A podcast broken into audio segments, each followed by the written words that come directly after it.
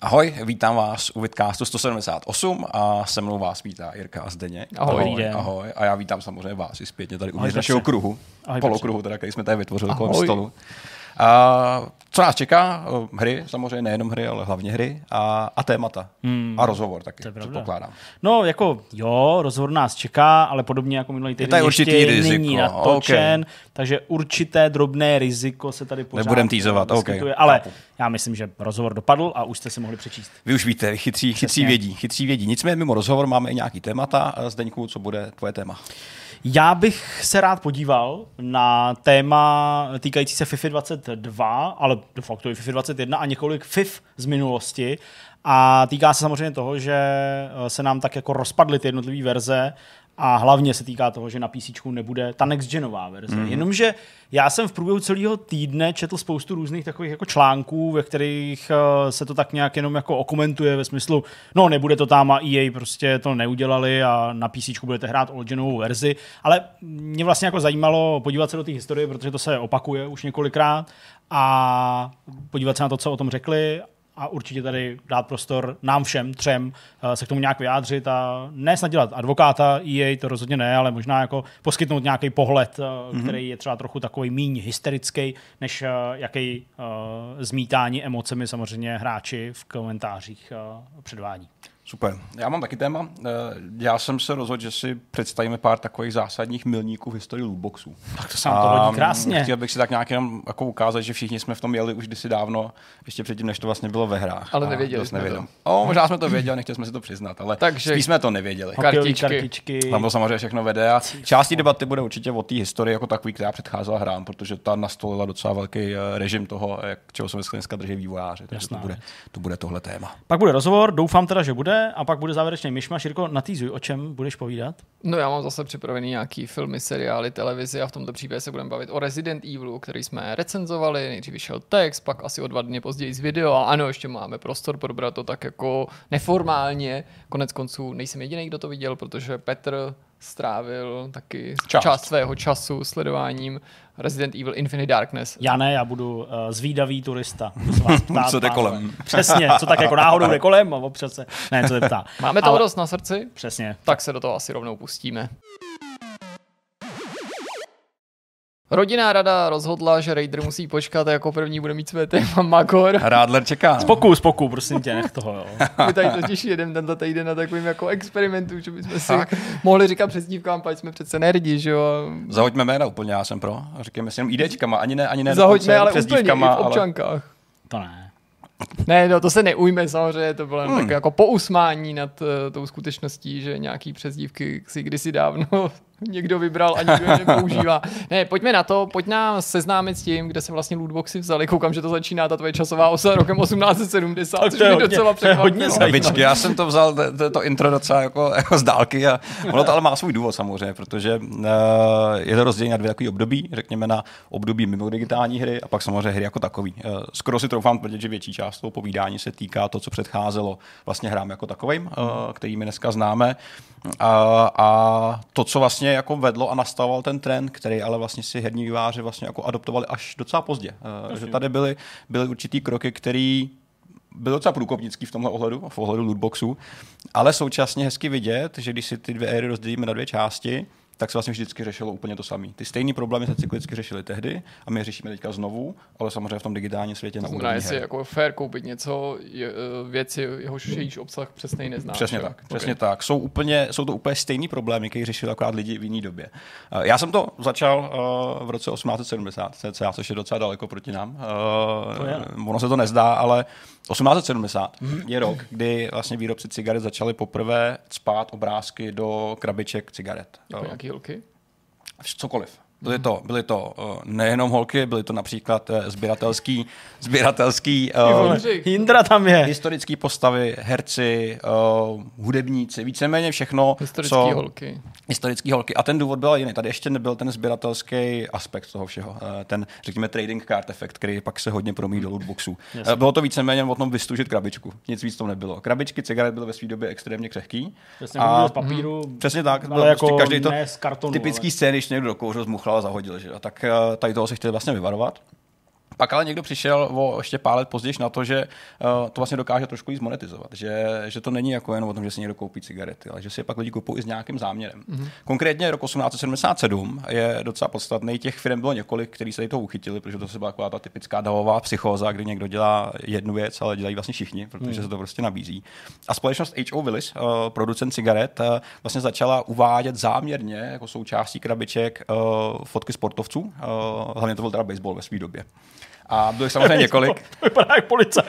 Jsou to, hele, 1887, jo, verte to v potaz, že asi to ještě iPhonema nefotili, ale už tam tehdy... Nebo to, čím to fotili, co má na sobě ten pán.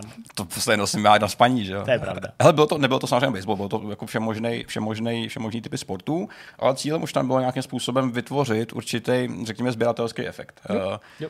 Chceš mít všechno prostě. Přesně tak, chceš mít jako Pokémony sbíráš, že jo? A k těm se taky samozřejmě dostaneme. Ale tohle to jsou úplný zárodky nějakého jako pocitu, kdy ten uživatel cigaret, kuřák se jim říká, ne uživatel cigaret, a to zjednoduším úplně jednoduše pro nás pro všechny. Nemám, prav, nemám prav, nutně nepravdu, prav? ne, vlastně se ne. jako nepletu. Tak cigarety užíváš de facto. Ale vlastně to jsou jako, jako svým způsobem psychologicky a nějakou motivací je to úplný zdroj, zárodek lootboxu. Ty kupuješ něco, o čem přesně nevíš, uh, ta, ta motivace tvoje je prostě zkompletovat něco. A už ti hrozí nějaký duplikáty. Hele, ano, přesně tak. Přesně jo, tak. Mě na tomhle, my nevidíme samozřejmě druhou stranu těch kartiček. Nevidíme ale mě tam chybí číslo pořadový číslo, jako kolikátá je to kartička z kolika, aby si, aby si věděl, že je tam nějaká ta motivace, ta hodnota, nebo jako teda, aby tam byla ta psychologie uh, skovaná za tu motivaci. Tam se, tam se přesně dostanem. Uh, tohle se samozřejmě vyvíjelo mnoho let, cca stovku, já pak přeskakuju v té timeline do roku 1980. Uh, to skoro, to skoro 100 let, to je docela dost. Uh, tady už jsou vidět samozřejmě nějaký barevné varianty, které se tehdy použil, že jak se vyvíjelo všechno, tak se vyvíjely i ty samotné sběratelské kartičky. Ale rok 1980 je podstatný pro hodnotu toho sbírání. To jsou takzvané chase cards. Eh, pojem chase card vlastně nastavuje určitou hodnotu tomu předmětu. Ať už je to kartička, v dnešní době to může být herní předmět, eh, zbraň, skin v CS. Je to v podstatě něco, co se vymyká té typické řadě předmětů, který můžeš dostat. Mm-hmm. Když mám nějaký, řekněme, common že věci, typicky šedivá rarita, tak chase card by byla ta legendární, která se objevuje v omezeném výběru, v omezeném, řekněme, nějakým nákladu a ty ji chceš. Tady samozřejmě to ještě nemá ten aplikovatelný efekt eh, do nějaké hry nebo do něčeho, je to prostě opravdu sběratelský. No. Nicméně tenhle ten krok skutečně jako je to, co dneska mm, vlastně výváři používají. Jasně. Vždycky tam musí být něco, co opravdu potřebuješ a chceš a co má tu hodnotu, kterou tam do toho lidi prostě rvou ty peníze, díky čemu teda. Díky tomu, že scháníš tu jednu kartu, nebo ho, jako honíš, chase card, že jo, taky jako se ji snažíš dohonit, tak uh, podle mě pak musí přicházet takový ty momenty, kdy jsi byl schopný jenom kvůli tomu koupit těch balíčků najednou třeba 10. Tak. A no, vlastně. Přesně tak. vytáh prostě najednou prachy a ten, kdo ti to prodává, tak, tak si mne, mne ruce. ruce. A protože to je... on ví, že ta karta je jenom jedna v milionu a že, a že na tom vydělá. Ty problémy vlastně řešíme do dneška úplně no. stejný. Je to úplně ten stejný princip, ty stejný issues, hmm. který řešili tehdy. Nicméně to jsou opravdu jako pralesní doby, eh, kdy se ještě úplně nehrálo na to, že je tady nějaký využití pro ten daný systém, jak no ještě posílit. To já přitom vím díky vlastní rodině, že v těch 80. letech existovaly například žvejkačky, mm-hmm. které obsahovaly uh, hrací kartu, karty, které si mohl pak použít třeba na pasiánc nebo něco podobného s motivem nejrůznějších hudebníků, protože to máme do dneška doma a to jsou nějaké věci, které máma to a tam vozila z cest, když jí pustili do Ruska, aby mohla prodat nějakou válcovnu nebo něco tak, že to, to prodávalo na letištích. Mhm, prostě. Mhm.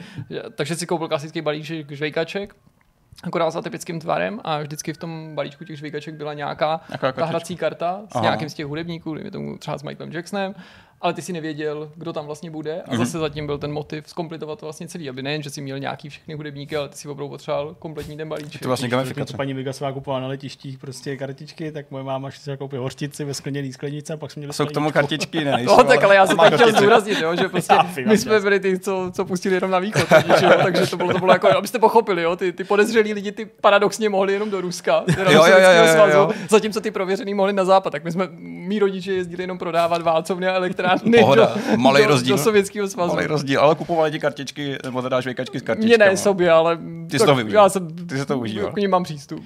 Všimněte si, že používáme eh, výraz kartičky docela často, jo? protože kartičky jsou synonymem úplně jako sběratelství a lootboxů z nějakého důvodu. Určitě.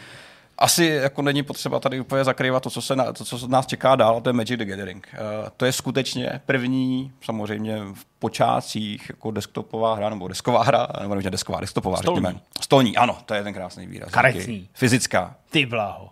Pěkný. Hra. To jsou krásný přídomní Spoustu, spoustu, spoustu slov se vymysleli na místě. Magic the Gathering byla skutečně hra, která se dá dneska považovat za ekvivalent um, jakýhokoliv formátu nějakého lootboxu. Já si pamatuju, kupuješ Já kartičky si a- pamatuju úplně ten materiál tohohle. To, je takový dokonce ten... ještě ta první, první generace, že to úplně, jsou úplně první, první boostry, který si můžeš koupit uh, i na eBay dneska. Jeden se prodá za cca 200 dolarů. Uh, samozřejmě už nemá asi takovou hodnotu jako spíš sběratelskou, hmm. ale samozřejmě to splňuje úplně v pohodě prvky lootboxu. Tady kupuješ něco v nějakém množství, Jasně. nevíš co přesně. Uh, samozřejmě tehdy se ještě nikdo úplně nepádá s uh, nějakým komunikováním té rarity, která ti může padnout a podobně.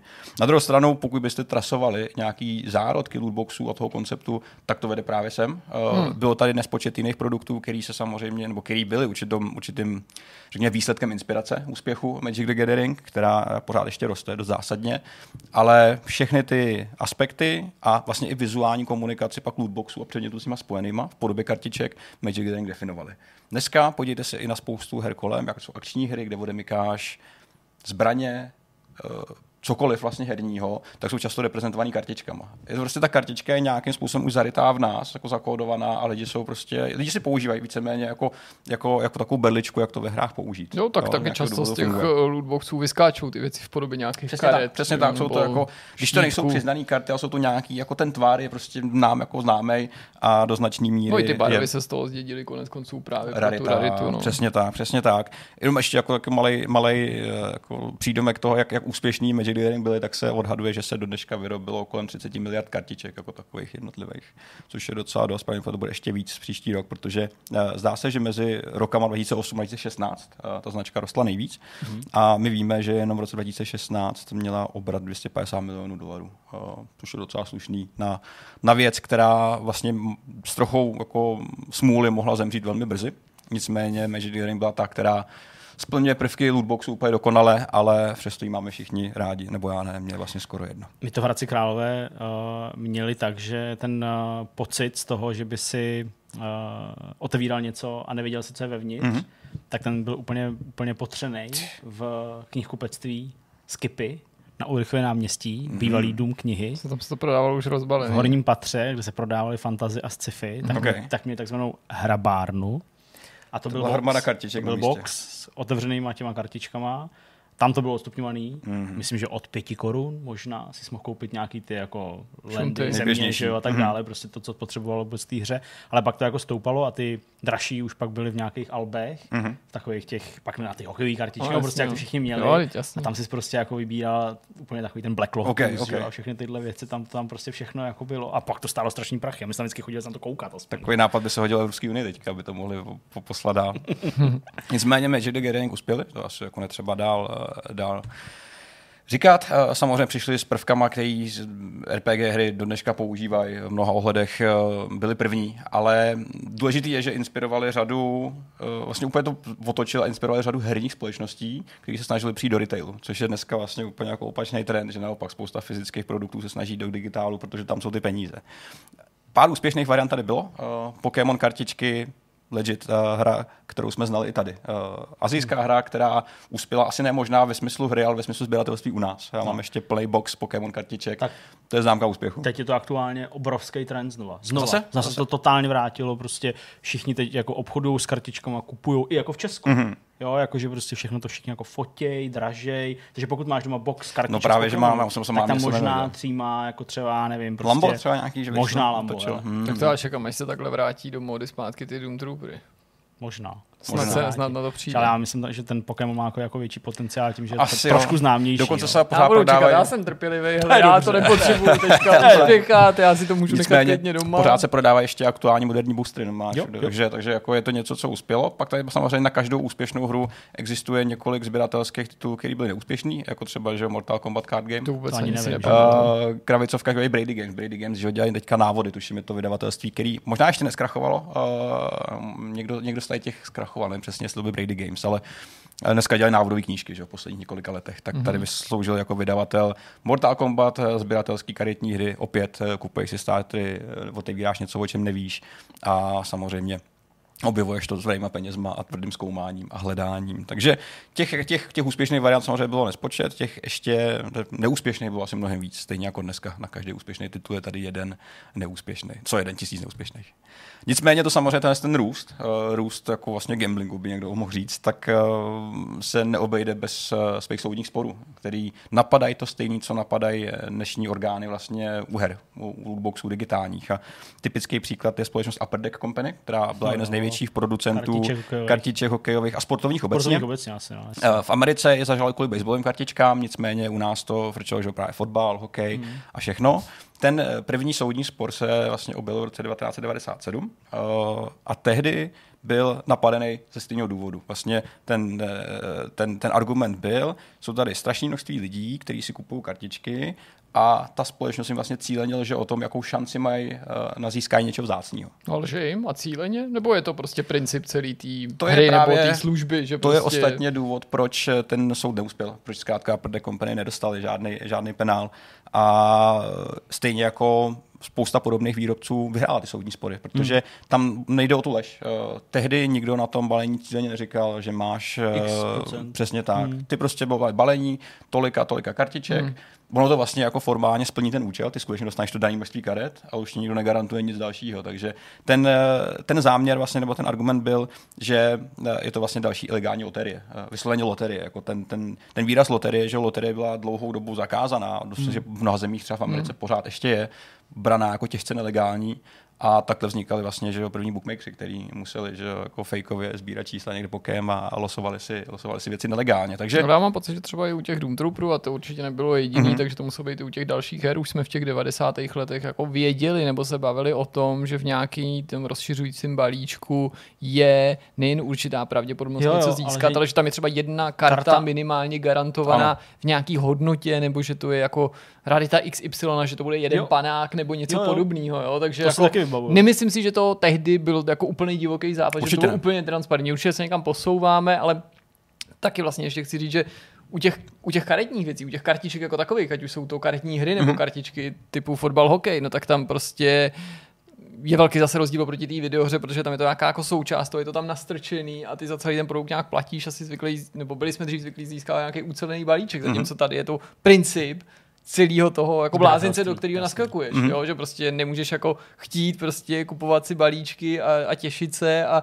a doufat, že tam bude mít to nejlepší a zároveň prostě si stěžovat na to, že to funguje tímhle tím způsobem, který jsem právě popsal. Ono to samozřejmě lákalo množství peněz, který tenhle nový biznis generuje. Hmm. Na to se chce každý svít, že jo? Určitě. Působí to určitě jako strašák. Ostatně mám takový pocit, já jsem si to nevšiml, nebo se to nějak ne, to teďka nevybavuju, když jste měli ty Magicy, tak Mhm. vím, že oni vlastně jako posilovali právě ten princip tohohle z toho celého sběratelství tím, že vlastně ti říkali, že uvnitř je x uh, sběratelský nebo vyměnitelných karet, nebo jako tradable tam bylo, myslím, že to slovo takhle bylo jako nastavený a tím, že vlastně ti jako sami říkají, jako ty si tady kupuješ prostě karty, ano, může se stát, že tyhle karty ti nebudou vyhovovat, nebo že už je máš, ale s těmahle prostě jako běž to vyměňovat s někým dalším. A prostě mm-hmm. bylo to tam jakoby podtržený, takže vlastně já bych taky jako úplně neviděl přesně tu spojnici s těma lootboxama ve hrách, za který zaplatíš x dolarů, x desítek dolarů a pak jakoby navíc ještě, protože tohle je ten, ten, ten hlavní princip. Vlastně tak to, už to je, vnímal, to no. už je ten model, který se pak trošičku liší třeba u těch gacha her fázy, který Aha. si pak uvidíme dál.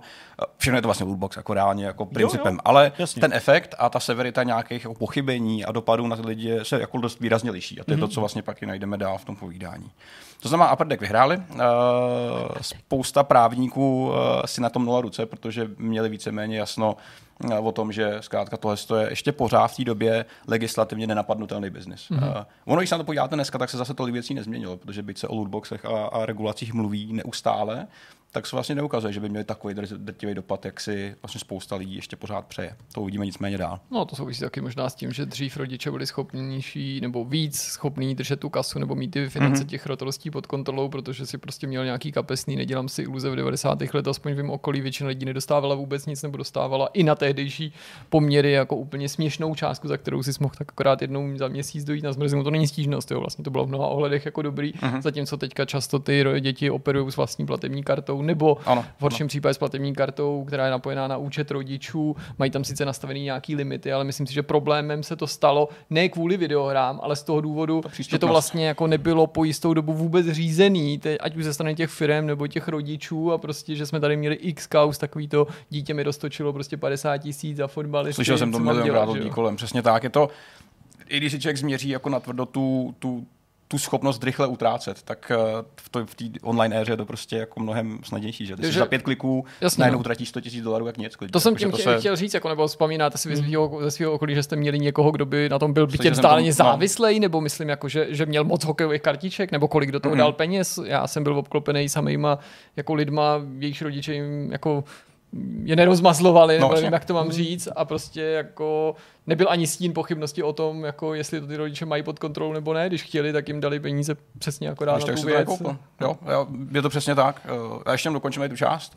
99 rok, další soudní spor, ono už se tam točilo teda trošičku víc. Eh, Některý byl spojený s patentama a podobně, a ty nejsou úplně to, co nás tak zajímá. Eh, Nintendo taky bylo vystavený nějakým soudním sporům ze stejných důvodů. Eh, Děti začaly utrácet spoustu peněz, eh, rodiče si to začali všímat a samozřejmě najednou se ukázalo, že je tady nějaký problém. Eh, Zvlášť, když eh, vlastně výrobci Výrobci uh, Magic the Gathering za ten daný rok, za rok 99, utržili nebo měli obrat nějakých 1,2 miliardy dolarů.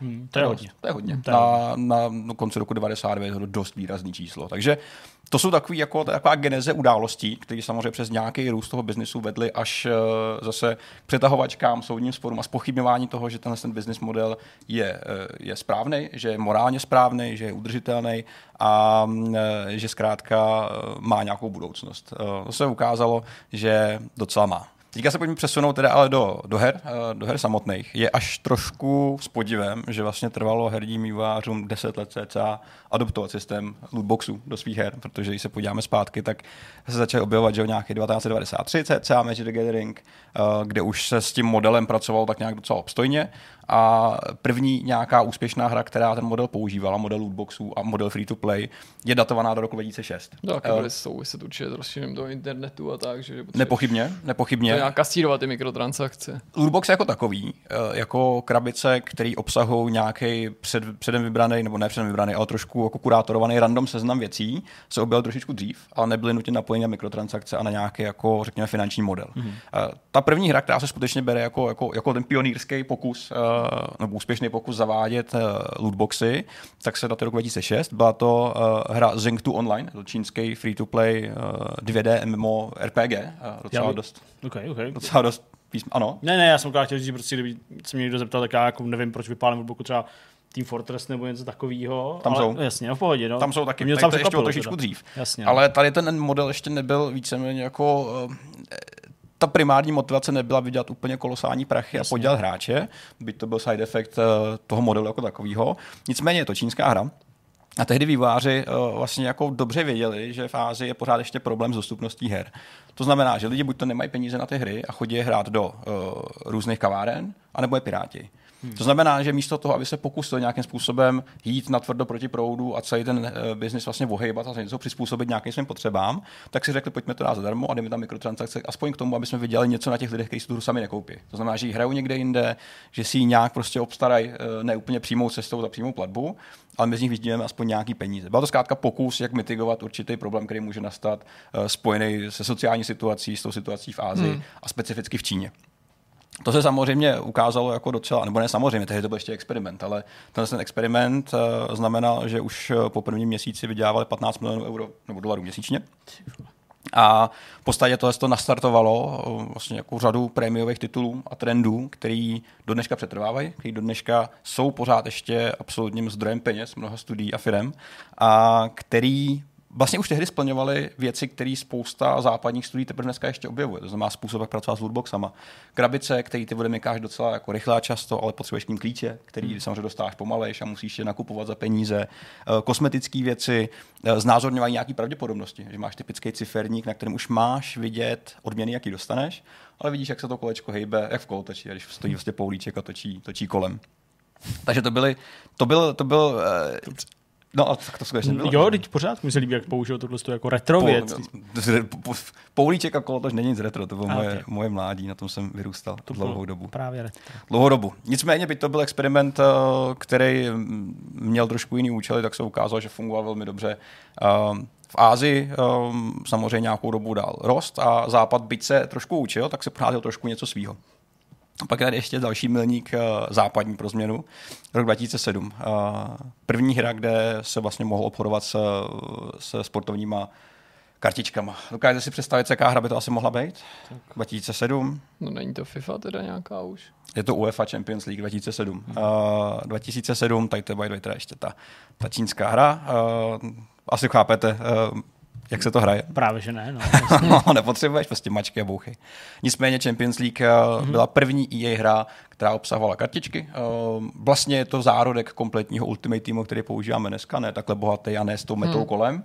Na druhou stranu je to hra, která už nastavila ten, ten krok uh, sbírání, ale i kšeftování s kartičkama. Je to vlastně jako mod nad modem, režim, který si v podstatě začal žít sám sebou a který zvalidoval pro EA, ale pro řadu západních studií, že to skutečně smysl má a že odemykání a sbírání kartiček je něco, co lidi chtějí. To je stejně crazy, protože když se nad tím zamyslíš, tak ti samozřejmě dojde, že tady s náma ty lootboxy a kartičky a futko není vody jak živá na druhou stranu, jako vlastně o tom normálně nemá člověk důvod uvažovat Ano, a když ano. najednou si přečtu ten rok, tak je to relativně nedávno, že jako za, jak, jak, za pár let se to etablovalo jako nedílná součást videoher a teď přesně jak připomíná zde, jak se to všude řeší, jak je to hrozný problém a Hmm. kde si co si a vypadá to, jako kdyby tady s náma byly prostě lootboxy vody jak živá.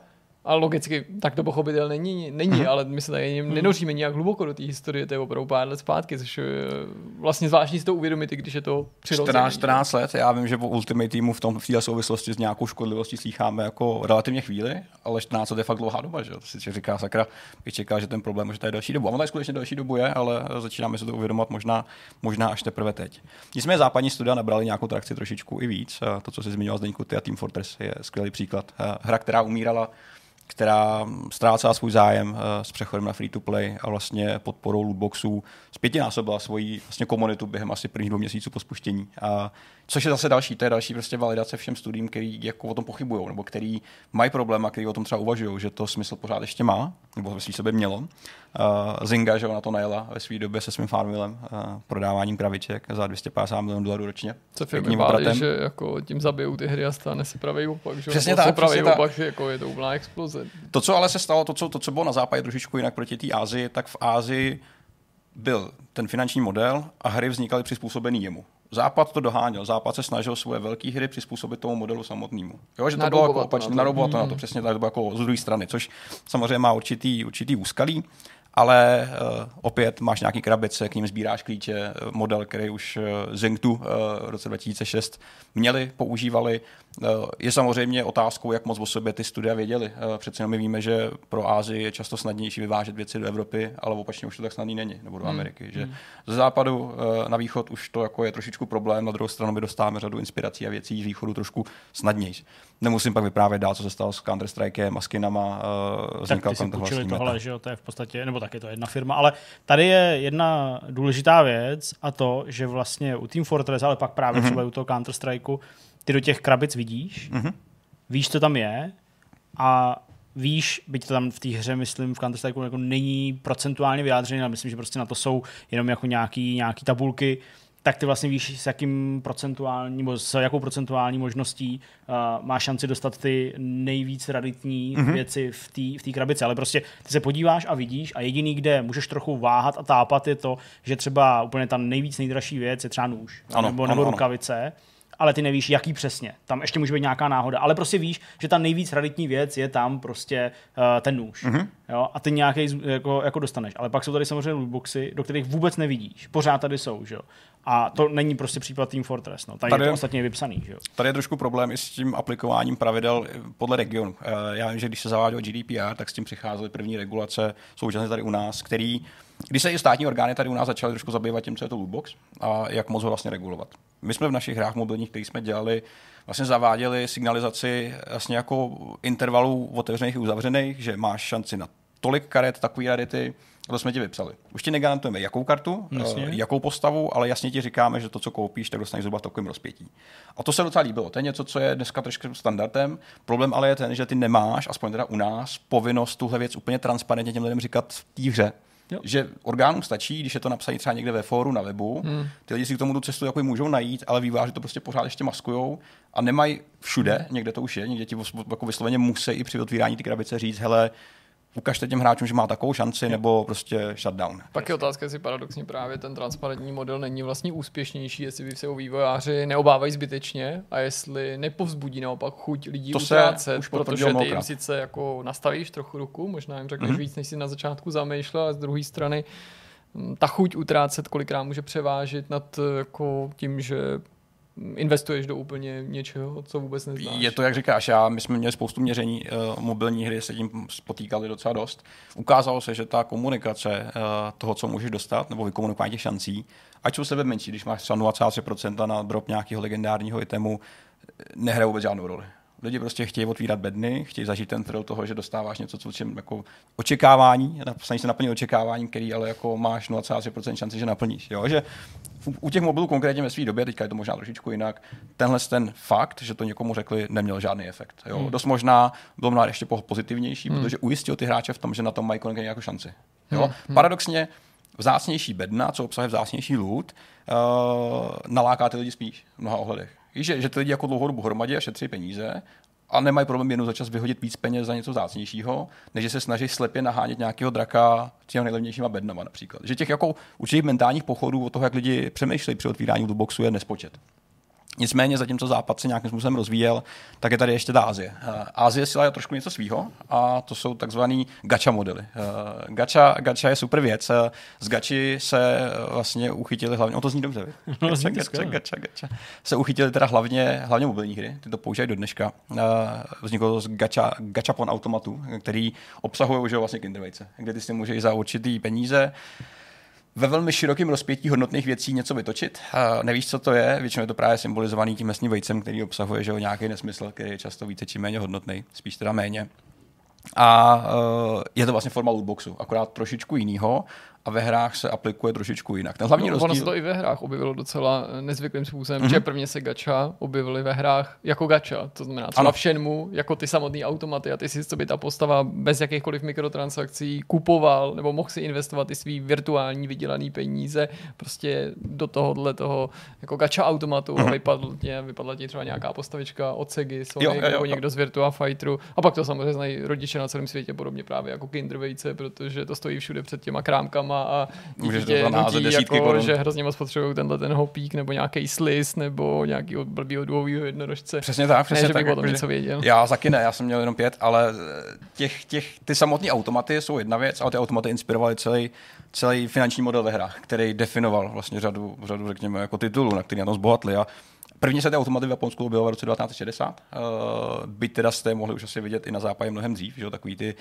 no se tomu říkal, velký ty krabice, kde jste si mohli uh, například vytočit nějaký pohled, žvejkačky, takové věci. Že to nebyla úplně tak gacha v tom mm-hmm. slova smyslu, ale byly to automaty, kde si měl nějaký jako pseudo random půl věcí. Ostatně který mohly na, na poutích od nepaměti si můžeš koupit za těch pár korun 10-15 Mhm. mm-hmm. to štěstíčko, nebo jak se to jmenuje, že jo, to je prostě papírový pitlík, ve Tak, jasně, jo, jo, jo. nějaká cetka, že jo, a prostě ty máš pocit, jako, že jsi ovlivnil to, co jsi vybral a ještě jsi měl jako radost, že to bylo Přesně tak, ještě se to zaplatil. Ale je teda pravda, že když jsem byl v Japonsku, tak uh, v takových těch různých centrech, kde jsou buď to nějaký arkádový uh, kabinety, nebo nějaký automaty, nebo před pačinko prostě hernama a tak dále, tak to jsou jako desítky Jsou obří, těch na sobě automatů, naskládaných jo? automatů.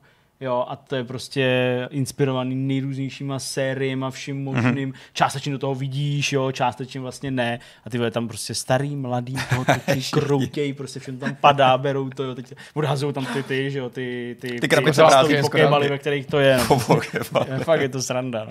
Jak ten název víte, z čeho se bere ten název gacha, gachapon? To Není bude, to nějaký, jako, že tě mám, nebo To jsou ty jako zvuky, to angličtiny? jsou zvuky. Aha. Jakože zvuky, že losování té koule jako dělá jako gacha, gacha, když to vypadne na zem, tak nějaký to pum. Tak to by mě je- nenapadlo. Já si myslím, že to je nějaká zkomolenina angličtiny. Já Já jako jako gotcha právě, jsem že to, že to. Ne, ne, ne, ne, je to, je to, je to tohle. V roce 1977 si je vlastně uh, trademarkuje Bandai.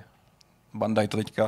Bandai teďka moc všechno. Tamagotchi, Tekena, Všechno. Gacha. Kindervejce naše jsou krásný příklad, že? A to je z toho nesmyslu. Je strašně zajímavý, pro mě ještě se k tomu vrátím. Ne, klidně. Eh, Je strašně zajímavý, že to u nás v Česku třeba není, nebo jako není tak Ale je. populární, jako tyhle ty gacha automaty. Ale No. jako, já vím, že někde jsou, já vím, jako tak, No. to, tak to nemyslím, že by tady nebyl ani jeden, jo, ale že to prostě není vlastně jako mánie. Nebyla to mě- mánie, taky mám pocit, no. Byla? Nebyla, nebyla, nebyla. Mně prostě přijde, že jako vlastně eh, to sběratelství máme v duši, ne říkám všichni, ale jako je to jako ultimátní, nebo ultimátní, univerzální věc, že, jo? že prostě jako univerzálně jako uh, lidi chtějí něco sbírat, Mhm. mm-hmm. jo.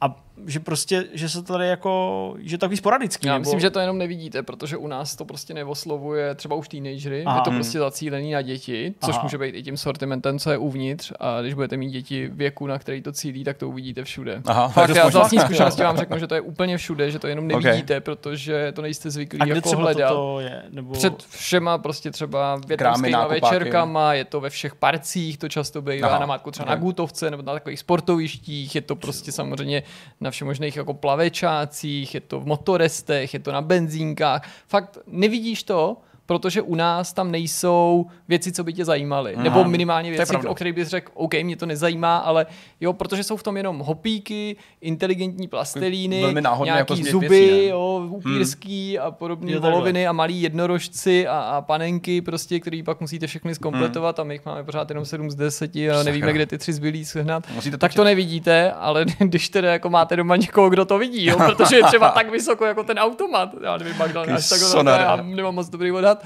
tak ty to jste třeba schopný jako o víkendu jet jenom za tím automatem někam a nepřejte si mě, jestli to v tom automatu vyměnili. Pak teprve uvidíte, co to je utrpení dítěte. Ty jo, to si Fakt to je normálně prostě jako genocida dětská. Jo, že tam přijdeš k tomu automatu, ona si vysloužila dvě- 250 úklidama prostě 5 korun míň, nakecáme, že 5 korun to je něco jako cena auta, chce to tam hodit a je to v hajzlu. Už tam nejsou ty zvířátka, je tam něco úplně jiného. To je Takže teď, teď jsem vás na to upozornil, uvidíš, až půjdeš na hlavák, hned uvidíš aspoň čtyři.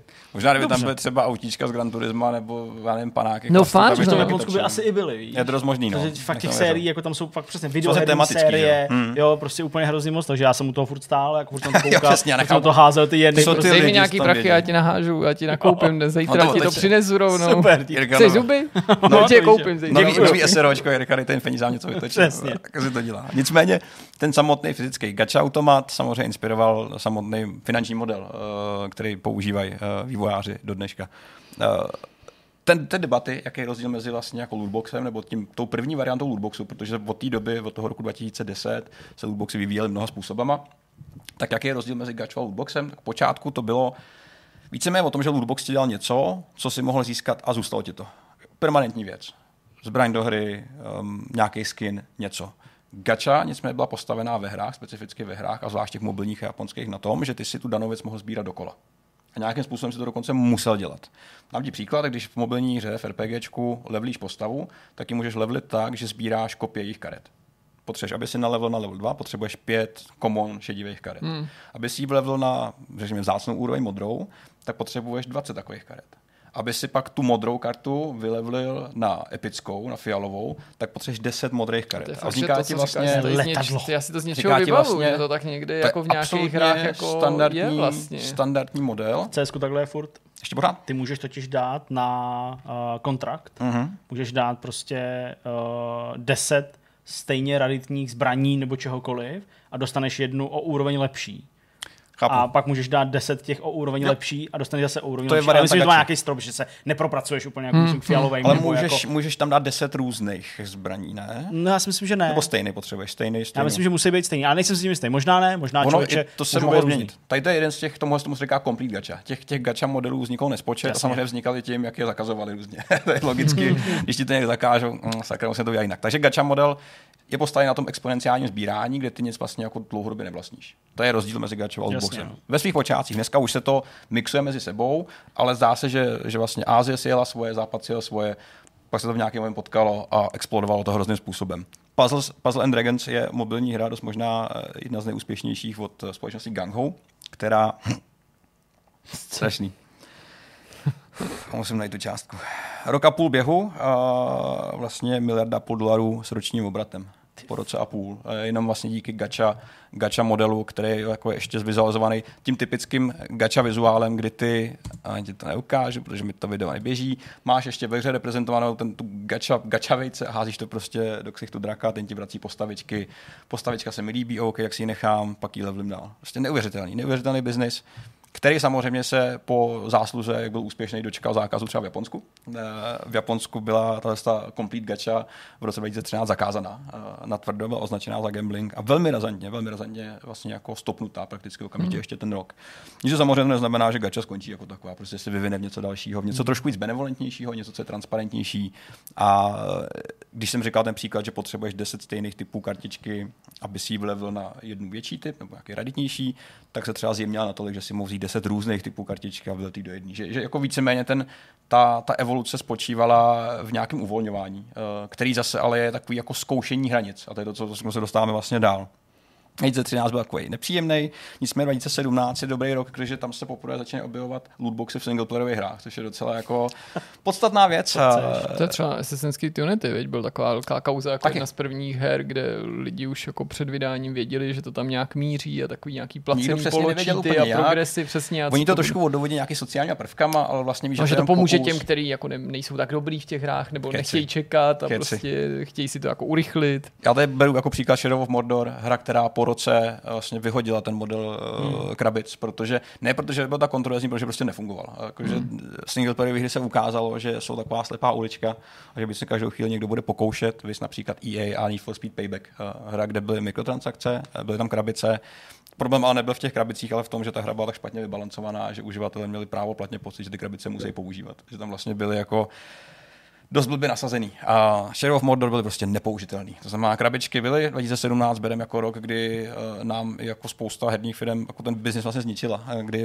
možná i dost uh, studií um, dneska lituje, že byly až tak, řekněme, arrogantní v mnoha ohledech a snažili se být tak agresivní.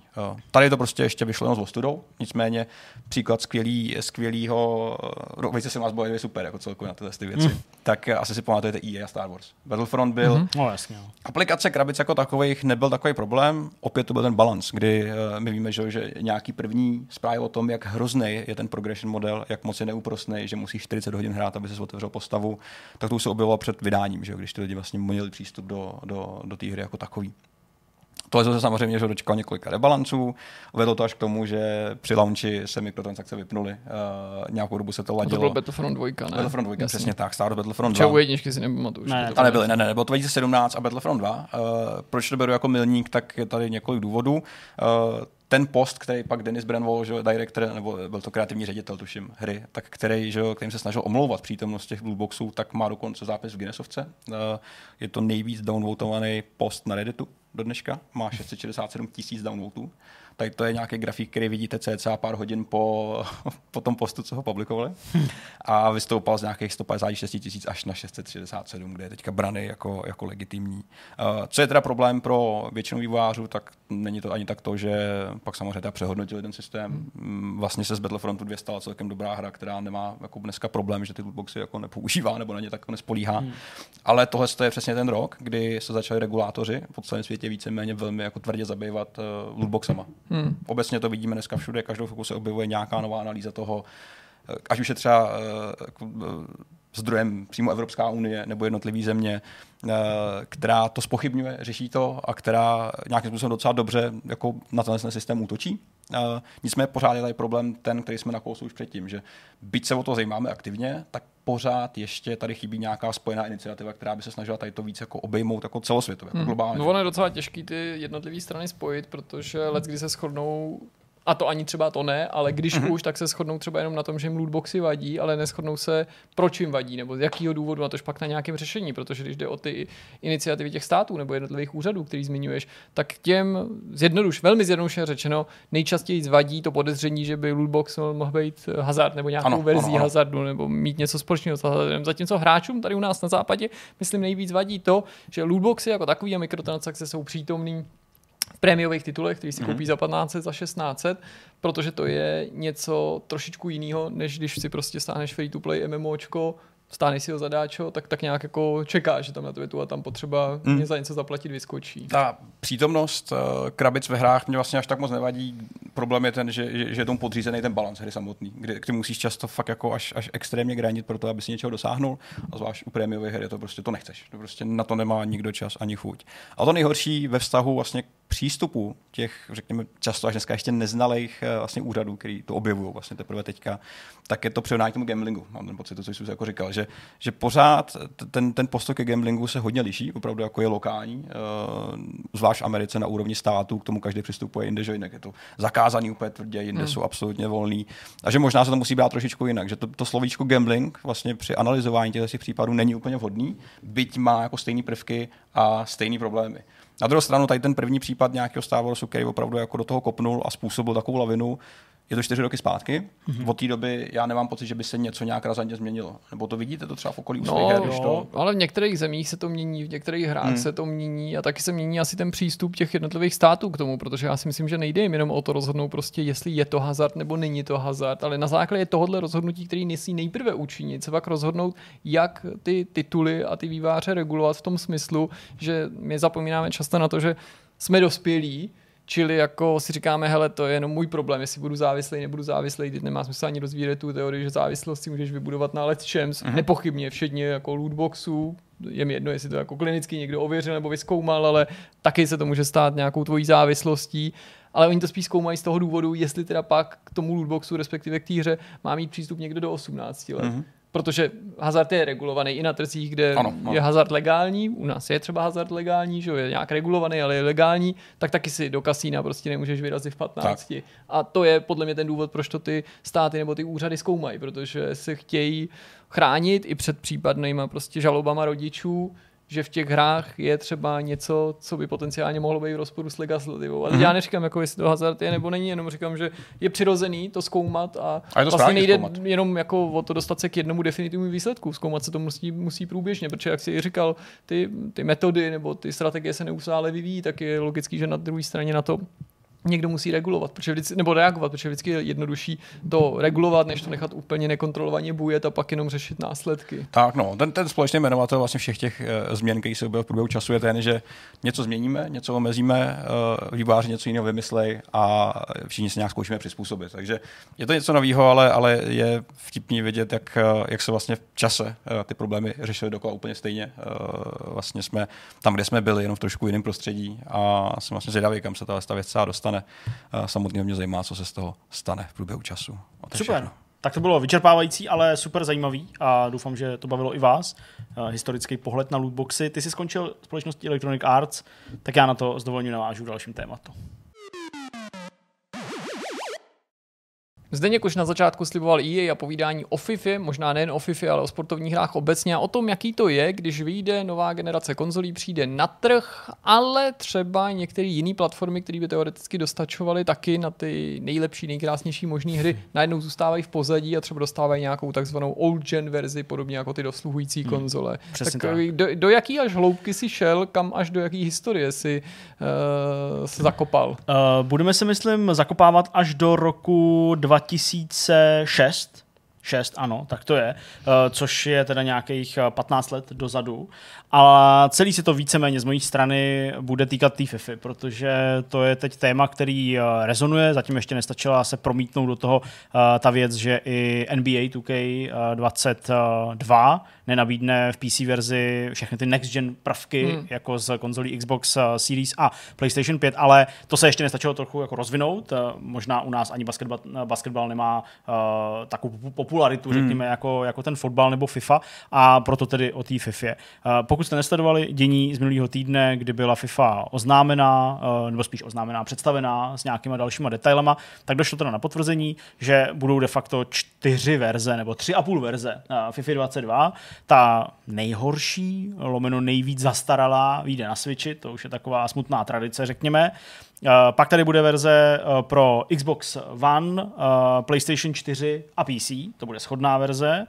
Pak tady bude verze pro Xbox Series a PlayStation 5 a ještě taková verze pro Stadia, kde ty prvky taky budou z toho next genu, ale považuji to za nějakou čtvrtou verzi vzhledem k tomu, že je to prostě streamovaná verze. Ale vraťme se k té PC a to je to, to je to jádro toho aktuálního problému, stížností a kritiky, která se teďka valí na EA a myslím si, že v určitých ohledech je ta kritika taková nekvalifikovaná, mm-hmm. řekněme, od těch lidí, kteří na to, kteří na to uh, nadávají. Uh, jde o to, že prostě PC je určitě v očích mnoha z nás, nebo možná všech z nás, univerzální platforma.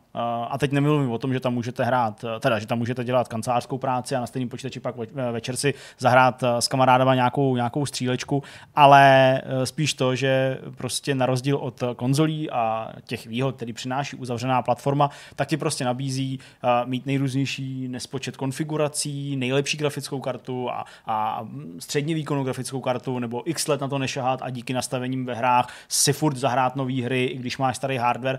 A všichni tak nějak jako tuší, že díky téhle univerzálnosti by nemělo pro výváře nic složitýho, vlastně tam poskytnout tu nejlepší možnou verzi a nechat hráče rozhodnout tím, co mají, nebo jak si to nastavějí a nechat je takhle si tu hru odehrát. A to je takový hlavní argument, podle mě, který spousta těch e, hráčů a zklamaných fanoušků teď před, e, předkládá vlastně v těch mhm. komentářích nebo v těch e, diskuzích a vlastně označují Electronic Arts za někoho, kdo prostě je jako hamižnej v tom ohledu, že prostě chce jenom, aby to jako teda hrálo co nejvíc lidí, jo, ale vlastně bez těch prvků a když už někdo ten next gen chce, tak si prostě musí koupit tu předraženou konzolovou verzi a ještě k tomu musí mít tu předraženou uh, konzoli, která se, uh, která je předražená proto, protože si ji musí koupit od překupníků, hmm. protože není v obchodech a nabalují se na to takovýhle hmm. prostě emocí, zmítaný nějaký, nějaký komentáře. Ale pravda je taková, že ten rozkol mezi těma verzema, které jsou v jeden rok dostupný, ty stejné hry, řekněme, tak uh, ty rozdíly prostě přicházejí v každý konzolové generaci,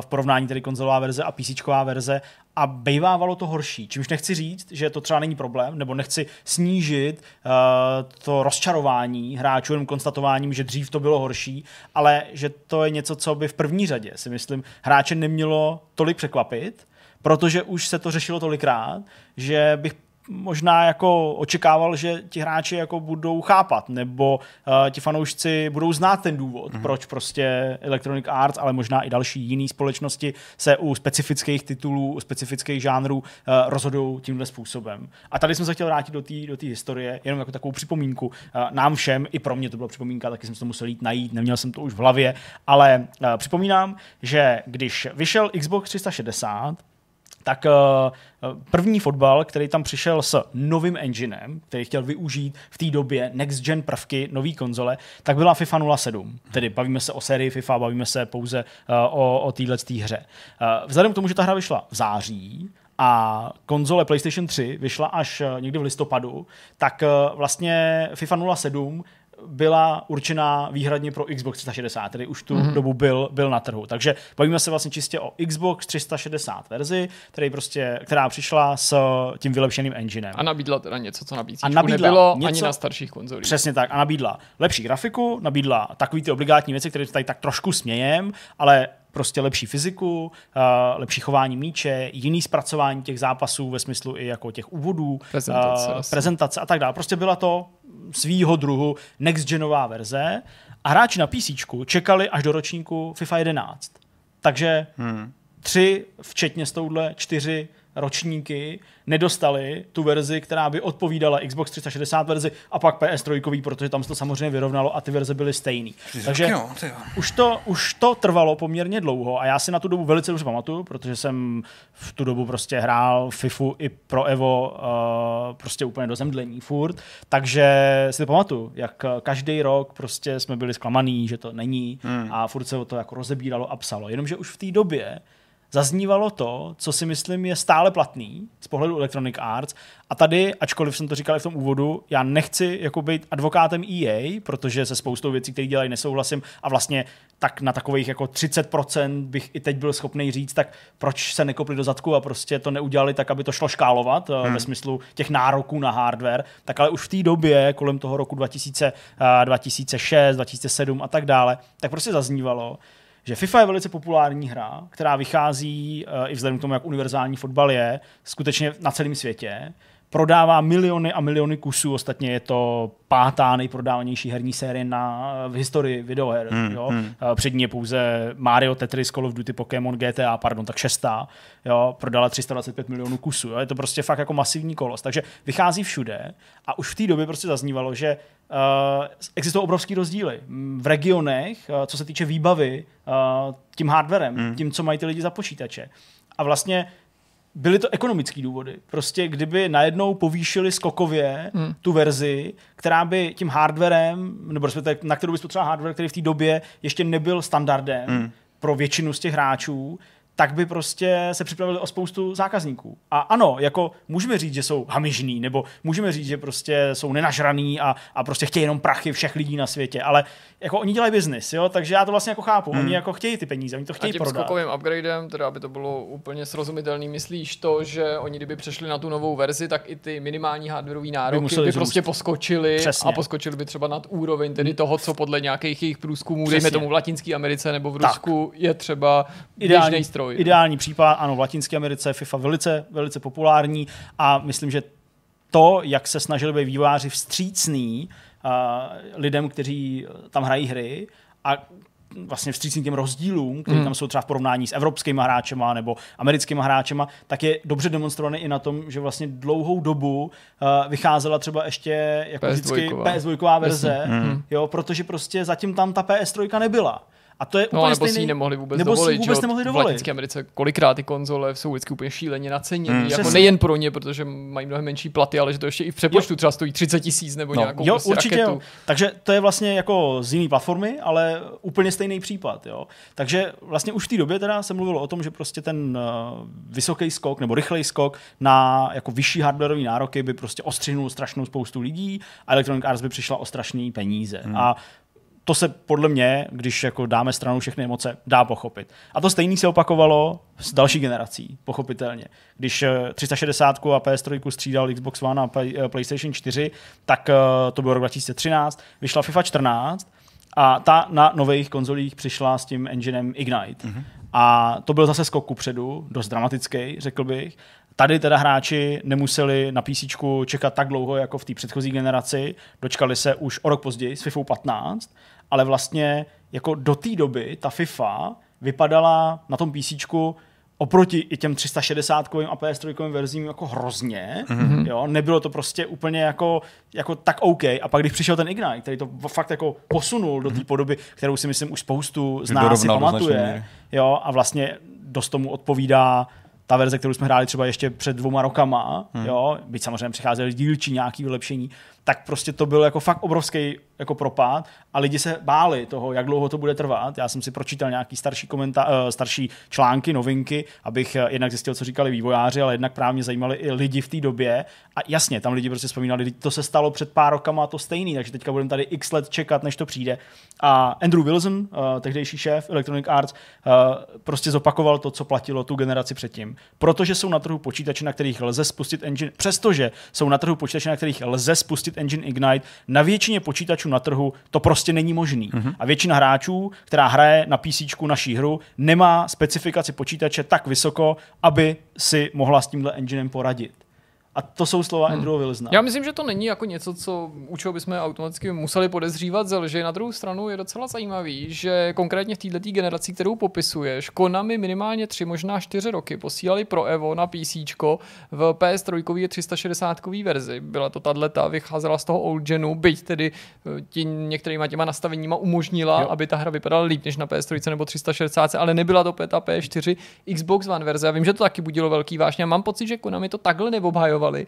Dokonce si troufnu jako typnout, že si myslím, jak na to tak vzpomínám, že se spíš prostě mluvilo o tom jenom, že se to u toho PC nevyplácí, nebo jako, mm. že mhm. ještě nepřišla jako ta jo. doba i s ohledem třeba na uh, rozvrstvení těch prodejů pro ty jednotlivé platformy, což si myslím, že logicky v tom taky může hrát určitou určitě, roli, určitě, pokud jasně. máš pocit, že uh, tím upgradem prostě mm Nic nezískáš. nezískáš prostě dostatek nových zákazníků, Souhlas. tak se ti to prostě nemusí vyplatit. No. V komentářích dneska, nebo jako těch aktuálních, který komentují tu situaci, eh, která teda už eh, bude trvat druhým rokem, protože ani loni nebyla eh, na PC dostupná ta next genová verze a letos to teda taky nebude, tak spoustu těch komentářů eh, se, se tak jako řečnicky ptá, mm, jako toto vůbec ještě někdo kupuje? Tuhle tu arkádovou hru, nebo další tam právě přidávají často takový ty jako, jako tak to hrajete na bramboře, teď prostě to určitě rozběhne, teď to jsou jenom nějaký herní krabičky, jo, který prostě mají sice SSD, ale to přece už je standard, to mají všichni. Je problém je ten, že jednak uh, Electronic Arts je společnost, která vyvíjí jako ty největší hry, dalo by se říct, no minimálně prostě patří k těm největším vydavatelům a, a vývojářům obecně.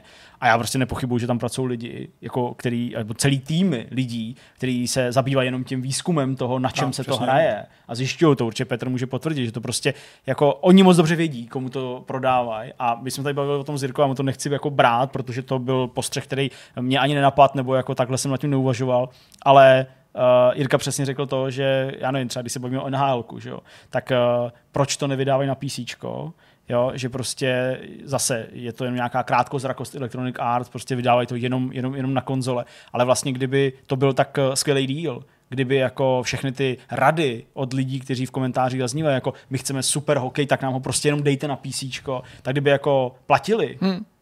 Tak by to jej udělali, Hmm. protože jsou firma, která chce vydělat peníze. No jasně, abych to ještě trošičku posunul, Určitě. protože lidi často říkají, že ta hamižnost těch firm, nebo ta nenažranost, nebo ta lakota, nebo to, že jdou jenom po tom biznisu, je důvodem, proč neudělají to či ono, ale já si právě myslím, že ta hamižnost a ta, ta, ta, ta, ta, ta touha vydělávat v první řadě peníze, která je navíc pochopitelná, mm-hmm. protože je to pořád biznis, je vlastně to, co nám nejvíc nahrává, protože pokud se něco zdá těm firmám, nebo jim vychází jako rentabilní, tak oni to udělají. Tím chci jenom říct, že kolikrát tenhle ten jako přístup, který se nám může zdát být jako protihráčský nebo nehráčský nebo jenom takový kalkul chladnej, by vám nám, nám vlastně šel naproti. Chci říct si právě ten kalkul by velel těm společnostem, v tomhle případě EA, pořádně nás tedy jako vosolit a dopřát nám to, po čem voláme. A teď je právě otázka, eh, kde jsou ty argumenty a ten jejich výklad samozřejmě. Oni samozřejmě ty to argumenty, že, že vlastně existují. Oni to, to rozhodnutí ve firmách, proč něco dělat nebo nedělat na danou platformu, není většinou že na úrovni emocí a úvahy, že bych si jako,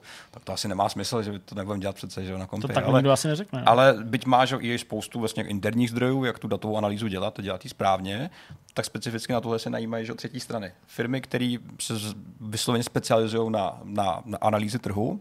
Já jsem sám jednu takovou analýzu viděl od McKinsey, což je třeba jako celosvětová firma.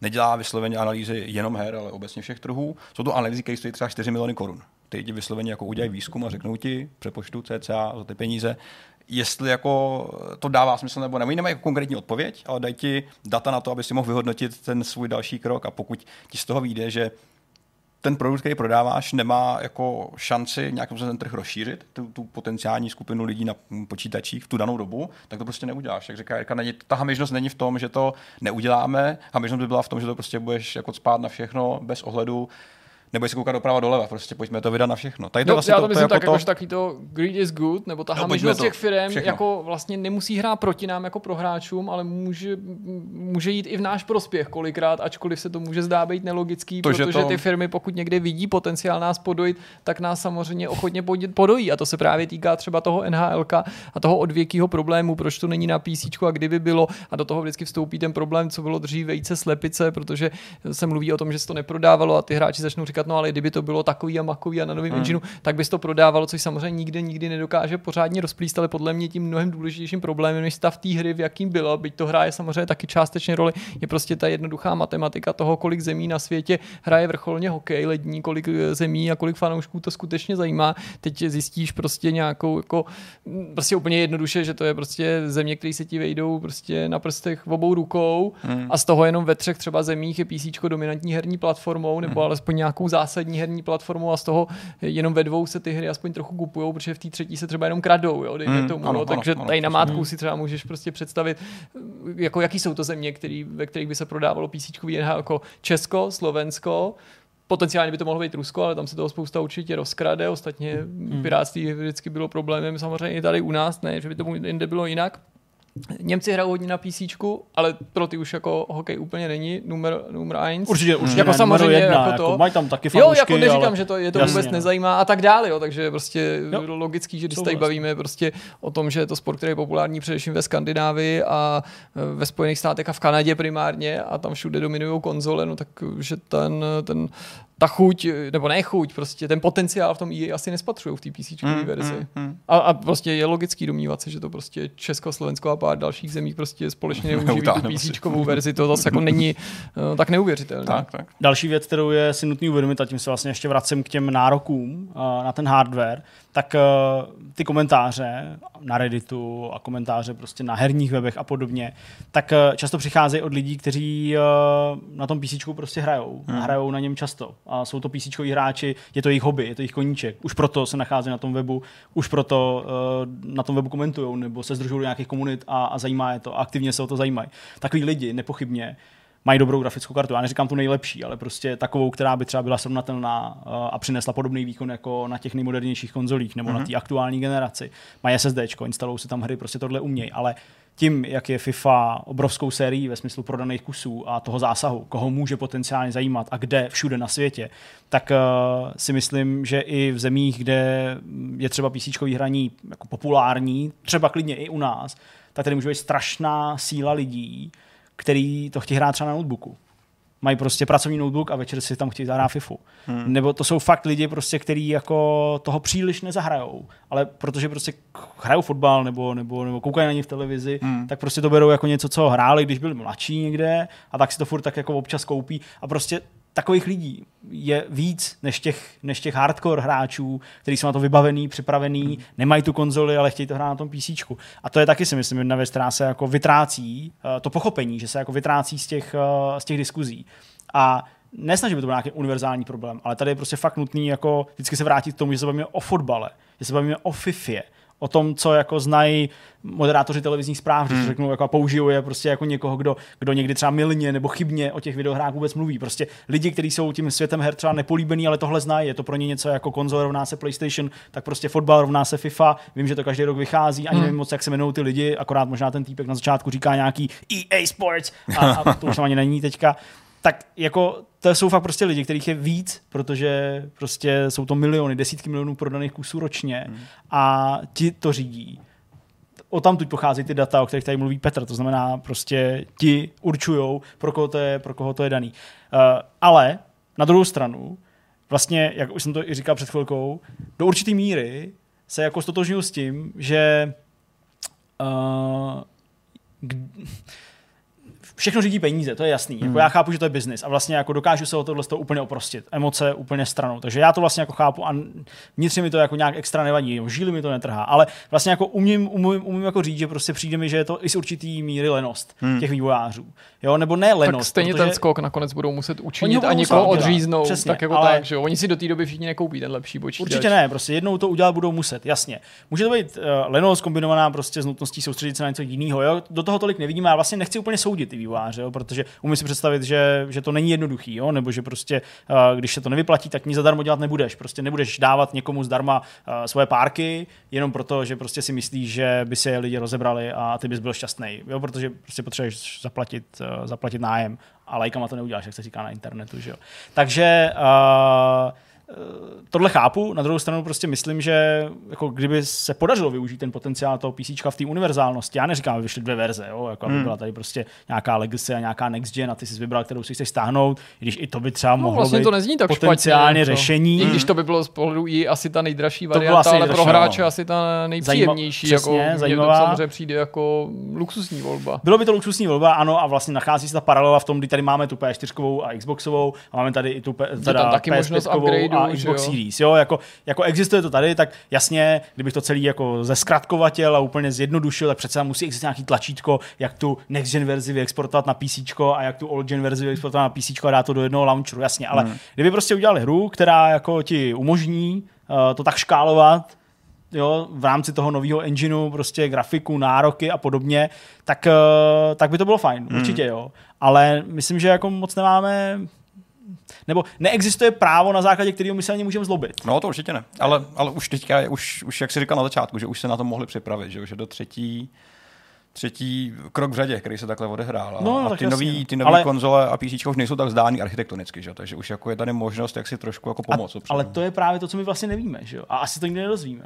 Protože no ty data, jaký ty počítače, ty cíloví zákazníci Ano, skutečně jakože, mají. jakože výkonově jo, ale, ale už neřešíš to, co si řešil třeba u PS3, když to byl úplně jiný stroj proti kompům a jako No, že se, samotnou, asi to že- myslíš tak, že se mohli jako vysloveně v úzovkách vymlouvat na to, že to prostě to naprogramování na ten PlayStation tak, Tak, tak, tak, tak, ano, tak ano. specifický, Jakože že to jako výkonový jenom jako Konzole teď jsou v počítače v Tak, podstatě. jakože Jo, jako to, to výkonové škálování už dneska samozřejmě jako je tam pořád problém, ale dál by se na to nějakým způsobem aspoň trošku připravit. Třeba i tak to, čím co jste říkali vy. Dvě různé verze, dvě různé varianty. Ale zase je to prostě biznisový rozhodnutí, není to rozhodnutí emoční. Prostě pokud Hmm. si někdo že to nemá smysl finančně, tak to, tak to nedělali. Nikdo vlastně není řečení, že to nejde, jako všechno jde. Že? No a máte Jako- konec konců jako vy dva sami pocit a to vás jako neženu do nějaký konspirační teorie, jako že v tom může hrát roli právě něco jiného, než ty firmy říkají, třeba jako nějaký uh, pobídky Sony a Microsoftu, nebo nějaký nějaký sponsoring, nějaká platba, nebo nějaký jako zákulisní dohody, které by právě motivovaly EA, Hmm, aby třeba vyšli, na, uh, vyšli vstříc výrobcům konzolí a upřednostnili právě po nějakou dobu ty konzolové verze. Vůbec jako nepředjímám, že to je to, co si myslím, nebo abych vám nahrával Hmm. na nějakou jako odpověď. Já si myslím, že jsou to jenom zdroje. Protože že to je- někdy, no,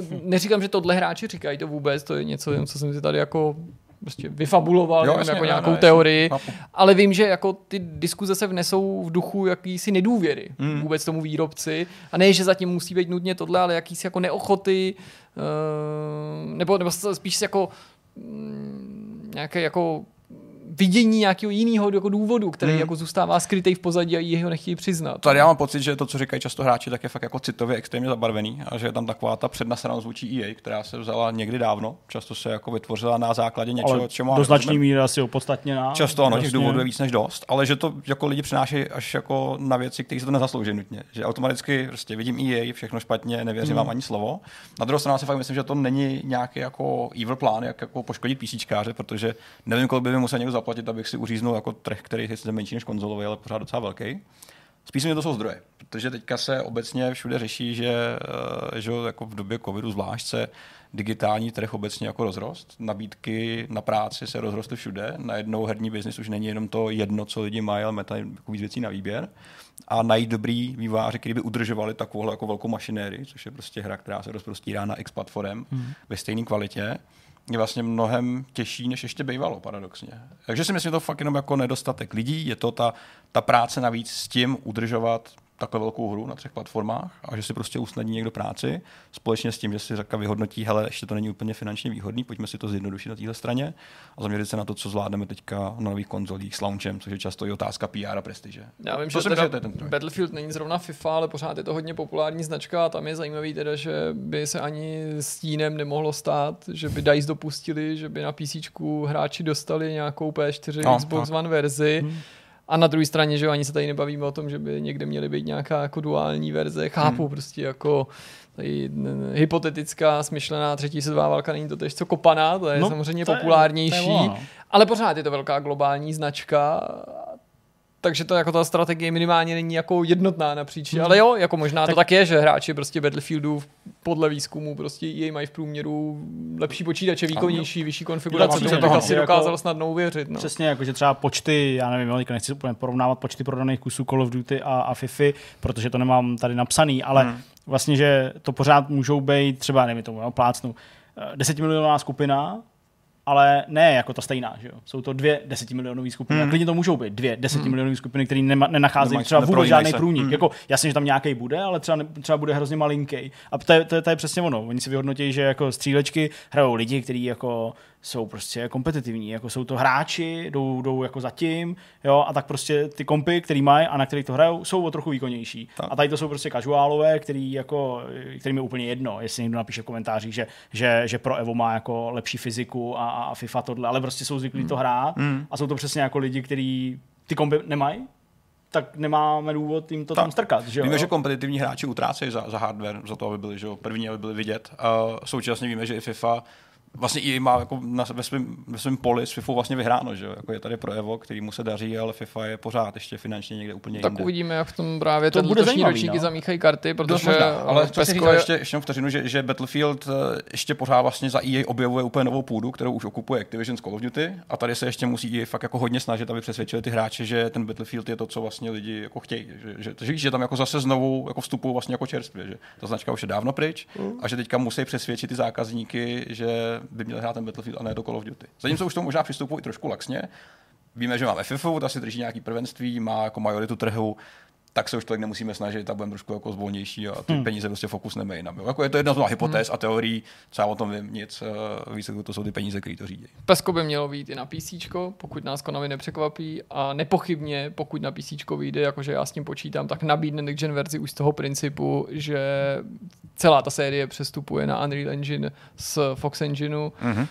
Tak třeba v bude tomhle smyslu moment. jako zase EA nechávají jako otevřenou svoji obranu útoku Konami, tak aby mohli třeba zkusit eh, s eFootball PES zalovit mezi Mhm. některýma PC hráčema, který třeba budou mít pocit, že nakonec, a nedej bože, kdyby to bylo ještě free to play. Free to play, no, o tom se, o tom se spekuluje. S No, tak eh, tolik asi k tomu, jenom takový prostě povídání, jak to, jak to třeba, třeba může být, malinko jinak, než se, než se obecně prezentuje a možná ještě úplně na závěr, abychom tak jako uvedli na pravou míru, tak uh, se kolem FIFA mluvilo o tom, že by na PC měla mít jenom jednu aktivaci. Uh, nakonec to EA popřeli, tak pokud jste tuhle zprávu někde zaznamenali, neviděli jste naše novinky, tak uh, ano, ten screenshot existuje, objevil se na Steamu a teď nechci pátrat, jak to bylo ve skutečnosti, ale EA prostě řekli, že je to chyba a že takhle není a prostě máte dobrý. aktivací, kolik chcete. Žádný omezení tam, tam není. Tak pojďme dál.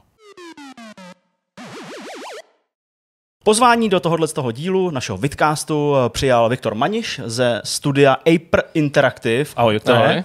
Uh, Viktor a hádám, že i nějakýho kolegové, a k tomu se dostaneme v průběhu tohohle povídání, pracují na hře, která se jmenuje Sleepy Visitor. Je to first person horror, odehrávající se ve Spojených státech. No a o tom všem ostatním si tady dneska budeme povídat. Tak uh, Viktore, v první řadě asi by bylo na místě ten projekt představit, uh, protože je to hra, o který jsme třeba na Vortexu zatím neinformovali a diváci, kteří nás sledují, tak možná uh, netušejí. Takže si pojďme pustit ten první teaser a uh, klidně nám představ Sleepy Visitora. Takže Sleepy Visitor je prostě uh, hra z první osoby, Jasně. která je vlastně zaměřena na atmosféru, která se v té hře jako bude odehrávat. Je to vlastně atmosféra hor- hororová, kvůli tomu, že uh, přemýšleli jsme, jako udělat hru, když začínáme studio Jasně. a hororovka nám přišla taková jako nejjednodušší, řekněme. Jasně. I když se to zdálo jako nejjednodušší, tak to úplně jednoduché teda není. K tomu se určitě dostaneme, jasně. Ale takže tak jako no, Jasně. Visitor. O čem to je? Eh, Co tam budeme dělat? Eh, Jaký příběh? Aspoň náznak, co nás tam čeká? O, takže příběh je jednoduchý, je to vlastně o tom, že vás nějaká určitá osoba pronásleduje Mhm. a k tomu se vlastně hráč dostane až teda jako někdy eh, ke středu, Mhm. ke středu příběhu. Jasně. On vlastně o tom neví ještě ze začátku a to je právě na tom zajímavé, že na konci zjišťuje takové věci, které jako od začátku teda neviděl. Jasně. Což se dozvíte, já to teďka teda jako nemůžu říct, To určitě ale neříkej. eh, dozvíte se to teda na konci a je to, řekl bych, překvapivý konec. Mhm. Jasně. Eh, Kdo je hlavní hrdina? Hlavní hrdina je Chris, Aha. Jeho jméno je Chris. Je to vlastně člověk, který je uh, údržbář nebo nějaký, no řekl bych údržbář, který opravuje kotle. Mhm. No a je to takový obyčejný člověk, který neví, do čeho se zaplete počas té, Jasně. toho příběhu. Předpokládám, že se odehrává někde v nějakém domě, nebo je to naopak ano, je to, v domě, je to, je Je to to přímo na farmě. Aha, jasně. Přímo na farmě, takže Hm. Já jsem v tom úvodu řekl, že se ta hra odehrává ve Spojených státech uh, a tam zajímavý je i to, že vy se vlastně vracíte do minulosti, uh, Mhm. o 50 let zpátky nebo do 50. let. Uh, jak vás tohle napadlo, nebo kde jste třeba čerpali inspiraci pro tohle? uh, tak vlastně celá inspirace, čerpali jsme inspiraci úplně z filmu V zajetí démonů. Aha, jasně. Není tam přímo jako ta časová linka v zajetí demonu, ale my jsme, to jsme si vlastně tak vymysleli, aby jsme z toho udělali ten příběh trochu zajímavější, Mhm. kdy hráč vlastně zjišťuje po čas toho příběhu, že se dostal do těch 50. let nebo o 50 let zpátky. Jasně, jasně. Uh, ten teaser, který máte k dispozici na svém YouTube, uh, tak uh, upřímně vypadá hezky. Graficky opravdu připomíná, já nevím, třeba Layers of Fear mm-hmm. nebo nějaký takovýhle věci. Tak byla tam inspirace herní, kromě teda mm, té příběhové, uh, právě inspirace nějakýma hrama z dnešní doby od Blue a další? Ano, dívali jsme se třeba na Outlast. Jasně. To nás hodně zaujalo. Tak podle Outlastu jsme hodně jeli, teda tam jsou nějaké mechaniky, které jako Outlast má taky. Mm-hmm. No a grafiku, tak za to může hlavně jeden člověk, který je teda vlastně se mnou spolumajitel Aha, jasně. toho studia. Ten dělal vlastně grafiku. Jasně. Já dělám nějaké programování, takže to je jeho práce. Jasně, rozumím. Uh, April Interactive, uh, tedy vaše studio, který na hře Sleepy Visitor pracuje, je malý nezávislý studio, zatím jsme zmínili uh, společně s tebou teda ještě jednoho člena. Kolik vás je dohromady? Uh, kolik vás na tomhle projektu pracuje? Uh, dohromady nás je 10, Mhm. ale na hře přímo takhle děláme tři, Jasně. což je vlastně game designer a dva programátoři. Jasně. Uh, jak dlouho už na té hře pracujete? Od ledna. Od ledna letošního Ano, roku? od ledna. Aha. A tak to je, to je, celkem, to je celkem krátká doba. Uh, v jaký fázi teda vývoje se ta hra nachází? Už jsme lehce za půlkou, bych řekl. Mhm. Možná už dál než za půlkou určitě.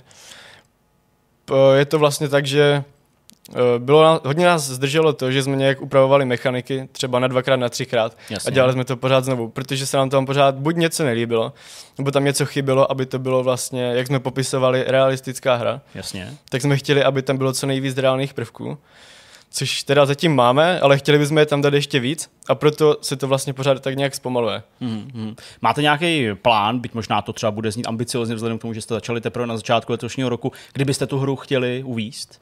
Mhm, určitě tento rok. Určitě tím- tento rok. Určitě tento rok s tímto jako... Doufáme, že to teda vyjde. Mhm. Máme dost, dost věcí, které už které byly tak složité Mhm. mm-hmm. začátku, které už vlastně máme, takže řekl bych, že tu těžší fázi už máme za sebou. Jasně. Takže teď už vlastně doděláváme třeba dubbing, nebo doděláváme nějaké ty, jak jsem zmiňoval, vlastně ty mechaniky, které Jasně. jsou tam vlastně, jenom, už si s tím tak hrajeme, řekl bych. Jo, jo, tak, ale tak to je důležité to pěkně uh, odladit. No, uh, my tady na Vortexu, když se bavíme o hrách, tak uh, samozřejmě tam, kam nám výváři dovolej se, chceme dostat co nejhlouběji. A tady už několikrát padlo uh, to, že tam máte nějaký mechaniky, pokročilý mm. nějaký mechaniky. Uh, je to ostatně i v tom popisu, který jste nám posílali e-mailem. Tak uh, můžeme do toho trochu zabrousit, nebude to zároveň malinko spoilování, to samozřejmě nechám na tobě, mm. ale určitě mě to zajímalo, co teda jste tam připravili pro hráče. Já nevím, teď mě v hlavě napadá, když jsme se tady bavili třeba o tom Layers of Fear, jo, nějakou transformaci toho prostředí, takový to, jako když se člověk otočí, mm-hmm. za ním se to úplně změní, pak Jo. se otočí a zase to úplně Jo, jo. Jo, tak to je zrovna jeden z těch prvků, které jsme tam teda Jsem to chtěli. Jasně. A určitě ho tam přidáme, nebo Jasně. nech, nechci říct, jestli tam je nebo ne, ale určitě ho tam přidáme, protože Jasně. jako pracujeme na tom, takže to je jeden z těch prvků reálných. Hmm. Co můžu ještě tak zmínit, je třeba eh, v Resident Evil Jasně. je vlastně mechanika, která, když hráč přijde ke zdi, tak, ten, tak ta postava na tu zeď dá třeba ruku.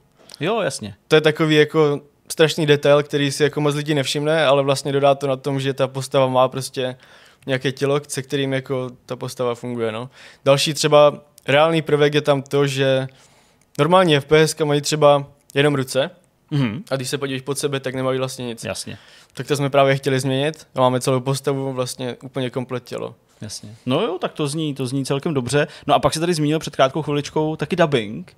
Uh, ta hra má mít vedle anglického i český, Český dubbing, dubbing. a to je určitě lákadlo vždycky hmm. pro, pro, pro český hráče. Tak uh, kdy jste se třeba rozhodli, že ho tam budete mít, nebo mm, co vlastně zatím stálo? Protože to není úplně běžný. Není to úplně běžný, ano. My jsme si právě tak říkali, že když uděláme to anglický, tak uh, chtěli bychom tam i češtinu, Jasně. No a ptali jsme se pár lidí a ti vlastně s tím souhlasili, že by nám to dokonce namluvili. Takže jsme říkali, že to zkusíme a Hmm. už teď vlastně něco jako máme z toho udělaného, takže myslím, že český dubbing jako tam bude kvalitní. No. Hmm. Hmm. Můžeš uh, naznačit třeba, um, jak rozsáhlej ten dubbing je ve smyslu toho, kolik je tam právě nějakých těch dialogů a tak dále, protože mnohdy že jo, se řekne český dubbing, ale uh, třeba ty herci ani nedostanou příliš prostoru mm-hmm. uh, se tam vyjádřit vzhledem k tomu, že třeba těch nadabovaných částí uh, je jenom pár, vzhledem k té hře jako takový. Tak vaše hra je příběhová určitě, tak uh, já nevím, je to půl hodiny dubbingu, hodina dubbingu. O, takhle časově ti to asi neřeknu, ale jak jsem ještě zmiňoval ty reálné prvky, tak mm-hmm. vlastně počítáme do toho i to, že když, ta, když eh, v nějaké hře vlastně hráč vezme nějaký objekt, tak se u toho ukáže nějaký UI, že? Jasně, jo, Text vždycky. A tady to. U nás je právě ta změna, že ten hráč to řekne přímo. Jo, jasně, ta postava. že on to popíše, ten to řekne právě ten, ten daber, který to vlastně bude dělat, Mhm, tak jasně. on řekne celý přímo ten popis toho, co, co vlastně chytl za, za objekt. Aha, Takže to je vlastně taková změna od toho, že nemáme pořád UI, někde nějaký text a máme tam vlastně přímo, že on to mluví, že, že si tak nějak Jasně. říká, vykládá pro sebe. Jasně, co to tady je, jasně. Bude třeba i číst uh, texty, protože v takovýchhle hrách často se bere vždycky nějakou poznámku nebo, nebo něco. Určitě. Budou, budou to texty, no. Máme tam i nějaké fotografie, které podle, podle kterých se vlastně bude určuje, určovat příběh, takže Jasně. Můžou se hráči těšit třeba na nějaký, uh, dejme tomu, logický pasáže v té hře? Eh, Ve smyslu, já nevím, právě třeba jako u Resident Evilu, že jo, tak tam si scháňoval vždycky nějaký, nějaký medailony, pak se někam mm-hmm. uh, zasunoval, něco to odemklo a tak dále. No, přímo takovou mechaniku tam nemáme. My jsme se vlastně zaměřovali na to, že ten hráč bude mít jak kdyby prostor pro interakce, Aha, což znamená, že tam bude dost věcí, se kterými on bude moct hýbat, se kterými bude moct interagovat. Jasně. Já nevím, dám příklad třeba, že tam spadla skříň jasně. přes uh, chodbu, no on to bude muset nějak jako třeba zvednout nebo podlézt. Takové, aby, aby vlastně jako viděl, že ta postava se prostě takto dokáže s tím manipulovat s tím světem. No. Chápu, chápu. Uh, my se o té hře, o Sleepy Visitorovi vlastně bavíme jako o prostě hře, která vzniká uh, bez ohledu na to, že uh, jste malý studio, nezávislý studio a mě určitě zajímá, uh, jakou máte vlastně předchozí zkušenost, nebo je tohle váš první projekt? Je tohle náš první společný projekt, Aha. ale vlastně každý jsme pracovali na něčem jiném. Já už mám rozdělaných kopu projektů, které. Aha. jsem buď dokončil nebo nedokončil. A z toho jsem vlastně sbíral ty zkušenosti. No. Já jsem už dělal vlastně 6 let. 6 let už dělám Unity. Aha. To je mimochodem ten uh, Engine, na kterém to poběží. engine, na kterým to poběží. Jasně. No a vlastně z toho jsem si pak řekl, že by z toho mohlo něco vzniknout a tak nějak jsme se dali dohromady. Jasně. Bylo to vlastně tak teda, že já jsem napsal na facebookovou skupinu, že hledám nějaký, nějaké lidi do týmu, že bych chtěl zkusit jako udělat nějaký tým, když už teda jako jsem to programování se začal učit. Mhm. Já už jsem v tom dělal 6 let, tak jsem si říkal, tak proč to neskusit. No a zvalo se mě pár lidí a tak jsme to nějak dali dohromady. Jasně. No jsme tady, kde jsme. Dobrý, dobrý, to zní, Takže- to zní určitě, určitě fajn. Uh, kdyby jsi byl žena, tak se na to nezeptám, ale protože jsi eh, kluk, tak se na to zeptám. Uh, působíš mladě. Uh, Mhm. můžu se zeptat, kolik ti je let? 21. 21 let, takže od nějakých 15, jak ty říkáš, se, mm-hmm. se učíš programovat. Eh, Bereš to, tenhle ten váš projekt eh, a vůbec to, že jste teda založili studio, jako, hm, řekněme, nějaký krok do toho, pak se dál věnovat mm-hmm. herní branži, třeba, já nevím, se nechat zaměstnat u nějakého studia, nebo by si dál chtěl právě jít touhle tou cestou těch nezávislých vývářů, kterým do toho nikdo nekecá. Takhle, takhle, no. Já bych to chtěl právě udělat jak kdyby pro sebe, že, že to mám já na starosti a nikdo mi nemůže říkat, jako co mám dělat a co budu dělat. Jasně. Uh, Už to máme docela jako vymyšlené, jak to půjde do, jako do budoucna. Mhm. Uh, Toto studio bychom vlastně, jak jsme si ho teďka založili, už máme vlastně i teda web Aha. a za nedlouho budeme teda vlastně kupovat i jako značku a takové ty věci okolo tady těchto. Takže plnohodnotný prostě no. Studio, jasně, no. Žádný, žádný studentský spolek. No to, to, zní, to zní ambiciozně. Pojďme se ještě vrátit uh, k té hře jako takový. Uh, ty si říkal, že teda byste chtěli tu hru letos vydat, začali jste na začátku letošního roku. Mm, ten můj dotaz samozřejmě musí smě- směřovat k tomu, jak velká ta hra vlastně bude, protože bez ohledu na to, jestli jste šikovný, zapálený, uh, tak prostě v tak malém počtu lidí určitě nemůžete udělat nějakou mega velkou hru mm-hmm. za prostě 12 měsíců. Tak uh, jak třeba dlouhá uh, bude, nebo jak uh, plánujete právě tu hratelnost na No, všude píšeme, že to bude kolem dvou hodin, Mhm. mm-hmm. ten jako čas. Ale já si myslím, že to nebude pravda, bude to určitě jako díl. Bude No. to určitě víc, víc toho času herního.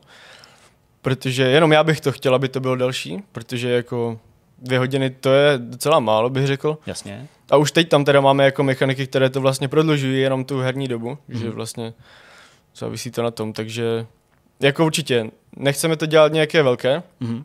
protože my bychom to ani velké asi jako tak to nezvládli, protože Jasně. jsme tři a do konce roku určitě ne, kdyby jsme jako to měli takhle rozšiřovat. Ale jo, jako určitě delší než dvě hodiny. To, Hmm. Jo. tak nějak, nevím, jestli to je úplně přesný Jasně, jako to se asi nedá odhadnout. No jasně. jasně. Jasně, chápu. Ale jo, tak to zní, uh, to zní bezpečně, řeknu, protože tady, uh, nebo nejenom tady, ale mnohdy právě nezávislí autoři mají jako takový velký oči a Mhm. snaží se udělat na první dobrou třeba MMOčko, že jo, což je taková jako disciplína, kterou třeba ve třech lidech určitě nezvládnou. Jasně. Ale, ale to zní, to zní fajn. Uh, jak hodláte tu hru uh, dál promovat, samozřejmě, protože uh, to vydání se potenciálně blíží, už jsme tady někde v polovině července. A kde všude ji plánujete vydat? Uh, tak plánujeme to vydat na Steamu určitě. Mm-hmm. Chtěli jsme zkusit Epic Games Aha, a na GOG. jasně, Uh, uvidíme, no. Uvidíme, kde to všude teda bude. jasně. A co se týče platform, tak zatím míříte jenom na PC. Kon- o, o Ano, ano. No, přemýšleli jsme teda ještě o PS5, Aha, ale uvidíme, jak to půjde s tím dubbingem, protože to je taková docela jako věc, která nám to stíží tady teďka ten konec. Aha. Jako Takže- ve smyslu toho, kdybyste chtěli PS5 verzi, tak dubbing v tom hraje roli? Uh, nemyslím to takhle, myslím jakoby, že ten dubbing nás teďka trochu zpomalí a kdybychom to chtěli převést ještě na PS5, tak by se tam museli dořešit takové ty uh, věci, které, Hm. které je vlastně potřeba, jakoby, když přechází z platformy na platformu, no, že ono je to trochu jiné, když je to na PS5, než když je to třeba na počítači. Jasně. Takže určitě by se tam naskytl nějaký problém, který, by, který bychom museli vyřešit. A právě jako mám strach, jestli by se to náhodou jako nějak, nechci říct pokazilo, ale jako, Jasně, tak jestli by nás to hodně neposunulo dál. Jako, chápu. Víc- chápu. Jo, jako jasně, jak, jak spozdit ten vývoj a, Jasně, a no. podobně. Jasně, tak to není, to není určitě uh, lehká věc, navíc uh, certifikace nepochybně bude něco stát a, a, a další věci určitě, pokud byste chtěli vydávat konzolovou verzi. Uh, to mě vlastně přivádí k další uh, otázce, je možná trochu na tělo, uh, co se týče vaší společnosti, ale um, jakým způsobem uh, ten vývoj v tuhle chvíli financujete? Uh, samozřejmě vždycky se nabízí nějaké možnosti crowdfundingu, vy jste mm-hmm. to nedělali, tuším? Nedělali. Crowdfunding? Takže jedete čistě ze svých peněz a čekáte, co z toho bude? Ano, jedeme ze svých peněz. Chtěli jsme zkusit ten crowdfunding, ale uh, nevím, jestli už teď není pozdě. Když už jsme začali vlastně, my už jsme začali teď vypisovat uh, dost jako webům takhle a Mhm. mm-hmm. někteří už nás vlastně sdíleli a tady tyto věci. No a nevím, jestli právě už není pozdě náhodou teďka dávat na crowdfunding a znovu vypisovat, jestli, že, pot, jako, že bychom potřebovali teoretickou podporu. Jasně. Eh, Zatím jedem ze svých peněz, teda zatím nám to stačí. Eh, Všichni vlastně chodíme do práce, takže Takže to máte jako máme takovou, zatím pokryté. jasně, bokovku a pak kdyby to, kdyby to vyšlo. Už jste přemýšleli, a to je zase věc, na kterou nemusíte odpovídat, jo, Mhm. mm-hmm. ale uh, už jste přemýšleli třeba nad nějakou cenovkou uh, pro Sleepy Visitora? Mm-hmm. V jaký hladině se bude pohybovat? Jestli to bude hrát za 25 dolarů nebo euro, aby jsme říkali tady ty, ty aktuální ceny, nebo, nebo míň víc? Mhm, No, už jsme o tom přemýšleli. Přesnou cenu teda ještě nemáme, Jasně. ale bude to od, řekl bych, od 10 do Jasně. 25 euro. Jo, jo, jo, to zní, to zní, to zní dobře. Uh, mm, co se týče nějakého dlouhodobějšího plánu, uh, Sleepy Visitor je tvůj nápad? Je to nápad nás dvou, co Aha. jsme vlastně založili tady to studio. Jasně. A Takže... máte v hlavě třeba, dejme tomu nějaké myšlenky na případný pokračování, byť chápu, teď je potřeba dodělat tuhle hru, ale vnímáte ji třeba jako nějakou budoucí sérii, nebo je to prostě jedna věc a pak uh, se třepete všechny okovy, které vás mm. tomu, k tomu jako táhnou a zase uděláte něco jiného? No, právě já bych to udělal tak, nebo my bychom to udělali tak, že pokračování už asi nebude, mm. nebo záleží na tom, jak vlastně tato hra se vyvede, jaký bude mít, jakou bude mít odezvu. A podle toho bychom se určitě rozhodli, no, ale v plánu je zatím to, že budeme dělat úplně něco jiného. Jo, takže Jako další projekt. nebudete studiem hororových titulů, je to prostě Bude tam takové všeho chuť, bych řekl. Jasně. Já se ještě vrátím eh, k té otázce ohledně toho proma nebo nějaký jako marketingový eh, části, protože to občas, minimálně z toho, jak to sledujeme, bývá taková věc, na kterou eh, třeba ty menší studia tolik jako nedají. Vlastně se soustředí na ten plný vývoj, na to, aby ta hra prostě byla podle jejich představ. Ale možná trochu zapomínají právě na ten marketing a to, že se ty lidi o tom musí dozvědět, abyste to koupili. Tak eh, co vy plánujete? Jaký kroky teď budou následovat do toho vydání? No, vzhledem k tomu, že nás vlastně, mám teda 10 lidí v tom studiu, Aha, jasně. tak tam máme pár lidí, kteří s tím marketingem teda umí, Mhm. mm-hmm. už to dělali, což je pro nás teda výhoda. Uh, další jako věc bychom chtěli udělat ten trailer. Jasně. Uh, ten bychom plánovali teda tak někdy v listopadu. Mhm. Máme v plánu ho udělat někdy v listopadu. S tím, že potom přijde zrovna nějaké video, kde bude ukázaný i gameplay, aby vlastně bylo vidět, jak to teda funguje, protože hodně hráčů chce vidět, jak vlastně ta Jasně. hra funguje a Jasně. nechce vidět jako, obrá- jako videa, které jsou upravené, že? Jasně. Takže to je nějaký, to je nějaký váš jako aktuální plán, jasně. No a pak, kdyby to teda vyšlo, takže počítáte s nějakým prosincovým, dejme tomu třeba vydáním v té v sezóně Mhm, mm-hmm. mhm. předvánoční. Určitě no, tento rok by to mělo jasně, být. Jasně. Uh, ještě se vrátím uh, k té technologii. Ty jsi říkal, že to běží na Unity, že ty jsi s Unity pracoval. Uh, ty enginy většinou se pojí třeba i se způsobem ovládání té hry. Uh, počítáte čistě jenom s kombem klávesnice myš, nebo jste právě uvažovali třeba i nad tím gamepadem výhledově, kdybyste chtěli tu konzolovou verzi dělat? Ano, kdyby to byla ta konzolová verze, tak určitě bychom tam dali ten gamepad, no. Jasně. A na PC gamepad bude už podporovaný, nebo, nebo to necháte jenom Tam necháme asi jenom tu klávesnici a myš. klávesnici a myš? Mm. Jsou nějaké překážky, uh, problémy, kterým jste čelili třeba v poslední době? Něco, co jste museli překonat a dalo vám to prostě uh, zabrat víc, než jste předpokládali? A případně co samozřejmě? Je tam, je tam jako jedna taková překážka, se kterou jsem já strašně dlouho bojoval, se která, která nás strašně zdržela, jako jeden měsíc, když to tak řeknu. To je dost, vzhledem k tomu, jak to máte naplánovaný. je. A to je vlastně jedna mechanika, ta mechanika otvírání dveří. Ono se to zdá jako Otvírání jednoduché. dveří. To se zdá jednoduché právě, jenomže my jak chceme udělat ty reálné prvky tam, Mhm.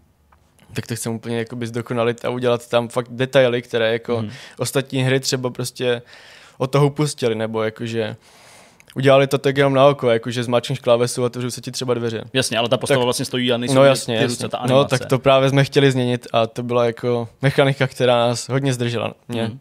Hmm. jako konkrétně, no. Uh, v jakém ohledu? Jako udělat tu animaci správně? Nebo získat pro ní data? Třeba přes nějaký motion capture nebo něco? Co můžu říct, tak my vlastně, to je taky jako taková zajímavost, že nepoužíváme moc uh, animací, mm-hmm. nebo skoro vůbec. My, pot, my používáme procedurální animace. Aha. To jsou vlastně animace, které ta postava vykoná sama, uh, jak kdyby záleží na tom, v jakém je prostředí. Mhm. Když můžu tak říct třeba, tak máš nějaký objekt třeba na stole, Jasně. ta postava k němu přijde a vlastně zjistí, že ten objekt je nahoře Mhm. nebo dole, tak ona vlastně dá tu ruku Tím směrem. tím směrem, kde ten objekt vlastně je. Aha, A tím pádem nemusíme animovat jako pro každý, pro každý ten směr vlastně jednu animaci, Aha. ale vlastně udělá se jenom jedna, která ty potom jako animaci dělá sama. Mhm. A pak to nějak uh, doděláváte na detail, když jenom třeba uchopí prostě, uh, jinak by vzala talíř Mhm, a jinak by vzala třeba nějakou sklenici a, to, Jasně, už, a to už jasně. doděláváte. Mhm, Ty to už prostě doděláváme. tyhle věci. Jo, jo. A používáte k tomu právě nějaký ty nástroje, já teda nejsem v tomhle úplně zběhlej, Mhm. ale vím, že právě třeba tuším Unreal Engine uh, nabízí nějaký takový ty funkce, že de facto s mobilním telefonem si můžeš doma udělat nějaký jako motion capture studio. Jo, jo. Má Unity něco podobného, nebo využíváte nějakou takovou technologii? Určitě, ono má vlastně Asset Store, kde Mhm. si můžeš vlastně koupit tady tyto moduly, no a používáme jeden konkrétní Final IK. Mhm. To je vlastně modul, který ti tady přizpů- který ti pomůže vlastně tady s těma procedurálními animacemi a celkově jako udělat tu postavu tak, aby jako dobře vypadala. Mhm. Mm-hmm. Aby vlastně se s ní dalo pohybovat ve všech směrech, no, s tím tělem teďka myslím. Jasně. Eh, Dochází ve vaší hře i k takový té uh, vtipné deformaci toho modelu, uh, tak aby právě všechno bylo vidět tak jako správně, protože mnohdy se objeví, že jo, já nevím, prostě slavná hra, to je jedno, Crysis, dejme tomu, Mhm. mm-hmm. first person akce, uh, a někdo prostě odlokuje tu kameru a pak natočí to video, jak ta postava je taková celá Jo, jo, jo. to z těch očí vypadalo správně, tak máte to taky takhle, Jo, jo, v nějakých směrech určitě. jo, jo, že je to zdeformovaný. Nějak. No hlavně jsme se začátku chtěli točit, nebo z začátku ani ne, my jsme vlastně na to přišli potom, že jsme si mohli točit takové tyto vtipné videa, Mhm, jo, jasně. které vlastně jako ukáží, jak ten, jak ten vývoj vlastně jako pokračoval. Mhm, mhm. A jo, jako některé, některé mechaniky vlastně toto vyžadují, protože by tam bylo náročné jako animovat celou tu postavu, když to hráč ani nevidí, jako když vlastně Jasně. dělá tu interakci, takže je to zbytečné. Hmm. A takhle vlastně jako nechci říct všechny hry, ale jako funguje tak to dost většina těch FPS her, které vlastně nevidí, jako co mají třeba pod sebou, že? Přesně, přesně. Plánujete pro vaši hry nějak, hru nějakou akční pasáž? A ne nutně možná třeba za použití zbraní nebo střelných zbraní, ale prostě akci, protože uh, hororové hry se tomu občas vyhejbají, že, že vlastně uh, tu akci jako tomu hráči nedají, spíš ho nutějí se někde skrčit před nějakým nepřítelem nebo ho někde potichu obejít a když na tu akci dojde, tak většinou ten uh, hráč prohraje, protože ho ten velký protivník prostě dostihne jo. Tak máte možnost se nějak jako aktivně bránit proti nějakému zlu? To jsme právě teďka nedávno řešili. Jak, vlastně to byla poslední věc, kterou jsme řešili jako z mechanik. Mhm. Co by vlastně ten hráč udělal, když na něho vlastně narazí ta, ta postava, jako která tě vlastně má nějak strašit, Mhm. když to tak řeknu. Uh, jo, určitě tam bude nějaká vlastně možnost toho, aby se ten hráč tomu ubránil Jasně. a vlastně nebude to takové, že umře na první dobrou, že tě vlastně chytne a prostě umřeš. Takže bude tam něco takového, že ten hráč bude mít víc pokusů, no, aby vlastně nemusel pořád končit, když se mu něco jako nepovede na první pokus, protože tam vlastně bude dost jako takových překážek, které Mhm. hráč bude muset překonat, no, jako když ho vlastně bude ten, ten enemy teda jako nějak strašit nebo tak. Hmm.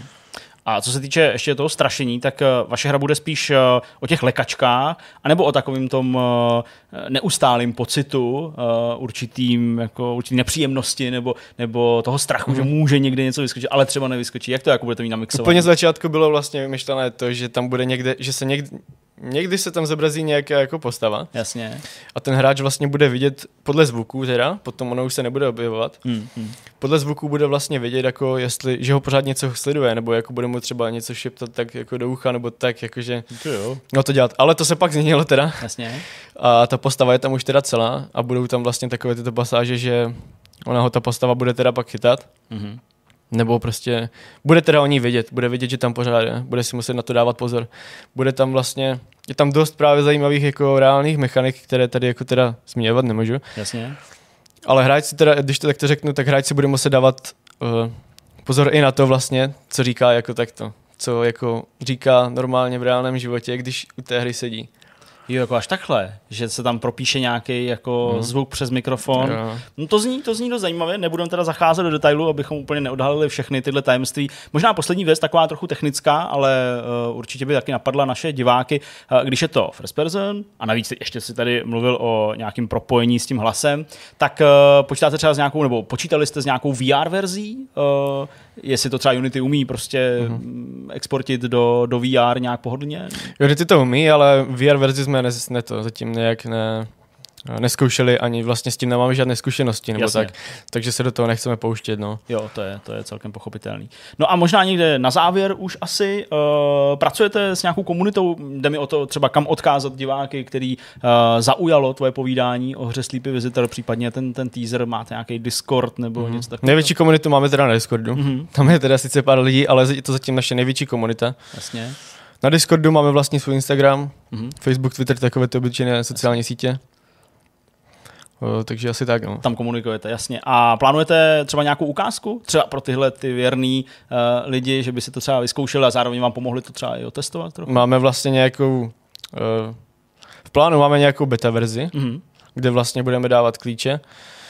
No a ti hráči si to vlastně, kteří se tam zaregistrují teda, jak Jasně. je zvykem, tak si to tam vlastně budou moct vyzkoušet a budou nám vlastně pomáhat v tom vývoji, který už teda vlastně bude konečný a budou nám tam vlastně jako říkat, které chyby, buď se tam nějaké chyby našly, anebo tak. Hmm. Takže Dobře, no tak jo, tak uh, to bylo hezký povídání o Sleepy Visitorovi, nový český hororový hře, která, pokud všechno půjde podle plánu, vyjde ještě letos. Uh, moc díky za to, že si vážil takhle dlouhou cestu. Jo, taky děkuju. Uh, Aper Interactive sídlí uh, nedaleko z Lína. Tak uh, to bylo fajn, no a budeme se těšit, třeba až se přiblíží ta beta, nebo pak to samotné vydání, že bychom se třeba mohli potkat. A my tady docela často a rádi uh, třeba streamujeme s autorem nějaký hry, jeho hru, Mhm. mm-hmm. tak uh, to by možná byla docela dobrá příležitost, pokud se budete chtít vážit cestu. určitě to sem klidně můžeme domluvit. Super, tak jo. Tak, Budeme fajn. se těšit. tak my taky, díky moc za povídání a teď už jdeme jenom na závěrečnou část tohohle vidcastu. Je čas uzavřít vidcast myšmašem, aby jsme vás neochudili o to nejpodstatnější z celého dílu. A jelikož jsme tady žvatlali teďka se Zdeňkem my nejvíc, tak já bych, eh, Jirko, předal slovo tobě, abys nás obohatil o svoje zážitky z týdne. A jedním z nich určitě bude Resident Evil, který už si nakousnul na začátku. Ale samozřejmě nechám na tobě, co, co máš za zážitky, ať to vybereš ty, jak chtěš. Jsou, jsou to nějaký tři pořady, tři typy, neřekl bych doporučení, protože minimálně ten Resident slovem, Evil no. určitě doporučený nebude, To ale začneme tím pozitivním. Na Netflixu se objevila nová dokumentární minisérie, jaká pseudodokumentární částečně, nebo satiricky dokumentární, jmenuje se Jak se stát diktátorem.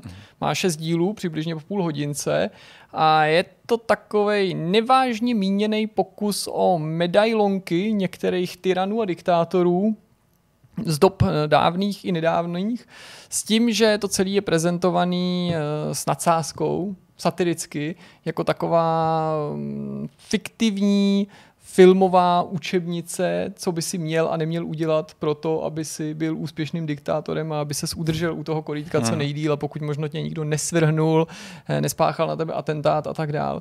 Musím říct, že se na to docela pěkně kouká. Je to opatřený, mám pocit, dokonce českým dubbingem. Všiml jsem si, že to je pro diváky čím dál důležitější. Nemyslím nutně ty naše, ale že se to o tom pořád mluví, že když něco nemá dubbing, tak už někdo na to nechce ani koukat. Tak pokud to tak máte, tak myslím, že tohle dubbing dokonce má.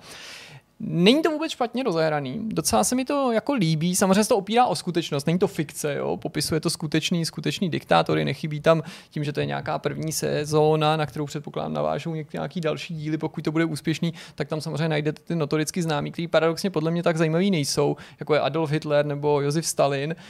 Pokud byste chtěli vyzkoušet jenom jeden díl, tak dejte nám mý doporučení, puste si Idyho Amina, mýho favorita obecně, nebo, nebo, nebo Muammara Kadáfiho, případně aspoň Sadáma Husajna, zkuste někoho jiného, než je prostě třeba, nevím, dynastie Kimů, že jo, prostě, která je taky taková prostě jako otřepaná už.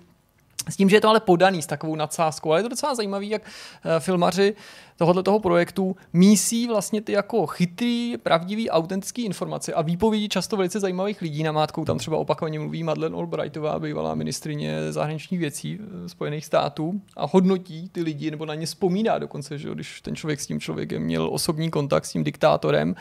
A na druhé straně je to jako hodně bláznivý, jako hodně, hodně satirický, jo? občas až jako necitlivý k těm událostem nebo případným obětem, jo? protože to trochu jako zlehčuje některé ty zvěrstva, hmm. kterých se těch diktátoři jako dopouštěli, ale jako uh, zlehčuje možná silný slovo, jo? Jako je to prostě je to prostě satira, je to černý humor. Jediný, co je na tom podle mě škoda, je, že je to hodně povrchní. A to souvisí částečně s tou stopáží a částečně s tím, že se těm filmařům nepovedlo, podle mě, pokud se o tom aspoň trochu zajímáte, a diktátoři teda jsou, nebo nejrůznější tyrani, tak trošku moje hobby, eh, jako vytáhnout ty skutečné zajímavosti, nebo nejrůznější takový ty jako, um, no prostě takový to jako něco extra, jo, že během těch 25 až 30 minut prostě zbyde tak akorát čas odvyprávět ten životopis, včetně takových těch jako nejběžnějších highlightů, že pokud jako jste o těch lidech někdy četli, zajímali se o ně, tak se nedovíte nic nového, velmi jednoduše mm-hmm. řečeno, může vás zaujmout třeba jenom ta forma, ale určitě to zkuste, není to vůbec špatný a doufám, že na to navážou nějaký, nějaký další díly a ty, že půjdou jednak víc do hloubky třeba, nebo víc nějakou alternativní cestou, že se pokusí sejít z té cesty, pojďme jako vyprávět medailonek, ale že se třeba zaměří jenom na nějakou kapitolu života toho konkrétního diktátora, a nebo že si konečně vyberou nějaký ty mín známý, protože oni občas do nich zabrousí i na poli těchto těch dílů, protože chtějí třeba na tom Aminovi nebo Muammaru Kadáfimu ilustrovat, že něco, co dělal, je třeba podobný jako tenhle tam a tam a tam často sahají po nějakých jako menších nebo méně známých, ale to, to přirozeně je jenom nějaké jako pozastavení. No, pak stojí za zmínku Spirit, to byla návštěva kina společně s dcerou a s Kristýnou. Animovaný film, který bohužel není tak dobrý, že bych mohl říct, že se u něj jako budou nadšeně bavit i dospělí, ale rozhodně je pořád nadprůměrný, čili ho můžete v klidu sledovat, aniž byste měli pocit, že ho jenom přetrpíte. Mm-hmm. I mhm. takový jako dětský filmy samozřejmě v kinech nebo v televizi dávají. A poslední na řadě je ten Resident Evil, ale vzhledem k tomu, že já jsem se z toho celkem vypsal, a asi nejvíc ten, ten můj dojem vystihuje ten, to, co jsem jako napsal do toho podtitulku, že prostě pokud jako chceš za každou cenu něco vidět nebo zabít dvě hodiny času, hmm. tak si můžeš posloužit, ale pokud je ti tvůj čas drahej nebo hledáš nějakou skutečnou kvalitu, hmm. tak si to máš nechat ujít, tak hm, zkusím spíš Petře předat slovo tobě, abys mi řekl, jaký dojem to na tebe udělal z toho, co jsi viděl a případně hmm. to můžeme zkusit nějak porovnat. Asi takový, že jsem dokoukal hodinu a už jsem se k tomu nevrátil. Uh, já jsem to původně chtěl dokoukat právě z toho důvodu, důvodu, že se o tom budeme bavit. Hmm. Nakonec jsem viděl, že ty si uh, publikoval recenzi, tak jsem si řekl, že už to nemusím řešit, protože už to udělal a už se nebudeme o ničem bavit. No, a... jak jsem ti říkal před natáčím, ta recenze byla jediný důvod, proč já jsem to dokoukal. Rozhodně, kdybych já jako od samého začátku neměl nebo jako nešel do toho se záměrem, pojďme jako na tom postavit část hmm. obsahu Vortexu, protože by to čtenáře, případně diváky mohlo zajímat, tak jako nedokoukám ani ten první díl, hmm. nebo možná dokoukám se sebe zapřením, abych to jako neodsoudil předčasně, ale jako nelíbilo se mi to od samého začátku Já jsem na tom úplně stejně. neměl jsem důvod ten názor měnit. Zvlášť, když si nedávno dohrál Village, eh, hra, která té sérii, nebo tu sérii už dlouho teda předtím poslala úplně někam jinam, tak tady to působí až stupidně vtipně, až zastaralé teda, když jako nehodnotím příběh, tak ale vizuálně. Ten CGI způsob, ten CGI vizuál je prostě už divný, je plastický, je hrozně plochý, vlastně nezáživný. V dnešních hrách v real je víc detailů, víc grafiky, víc jako jaký pompéznosti, než tady jako budou mít pravděpodobně.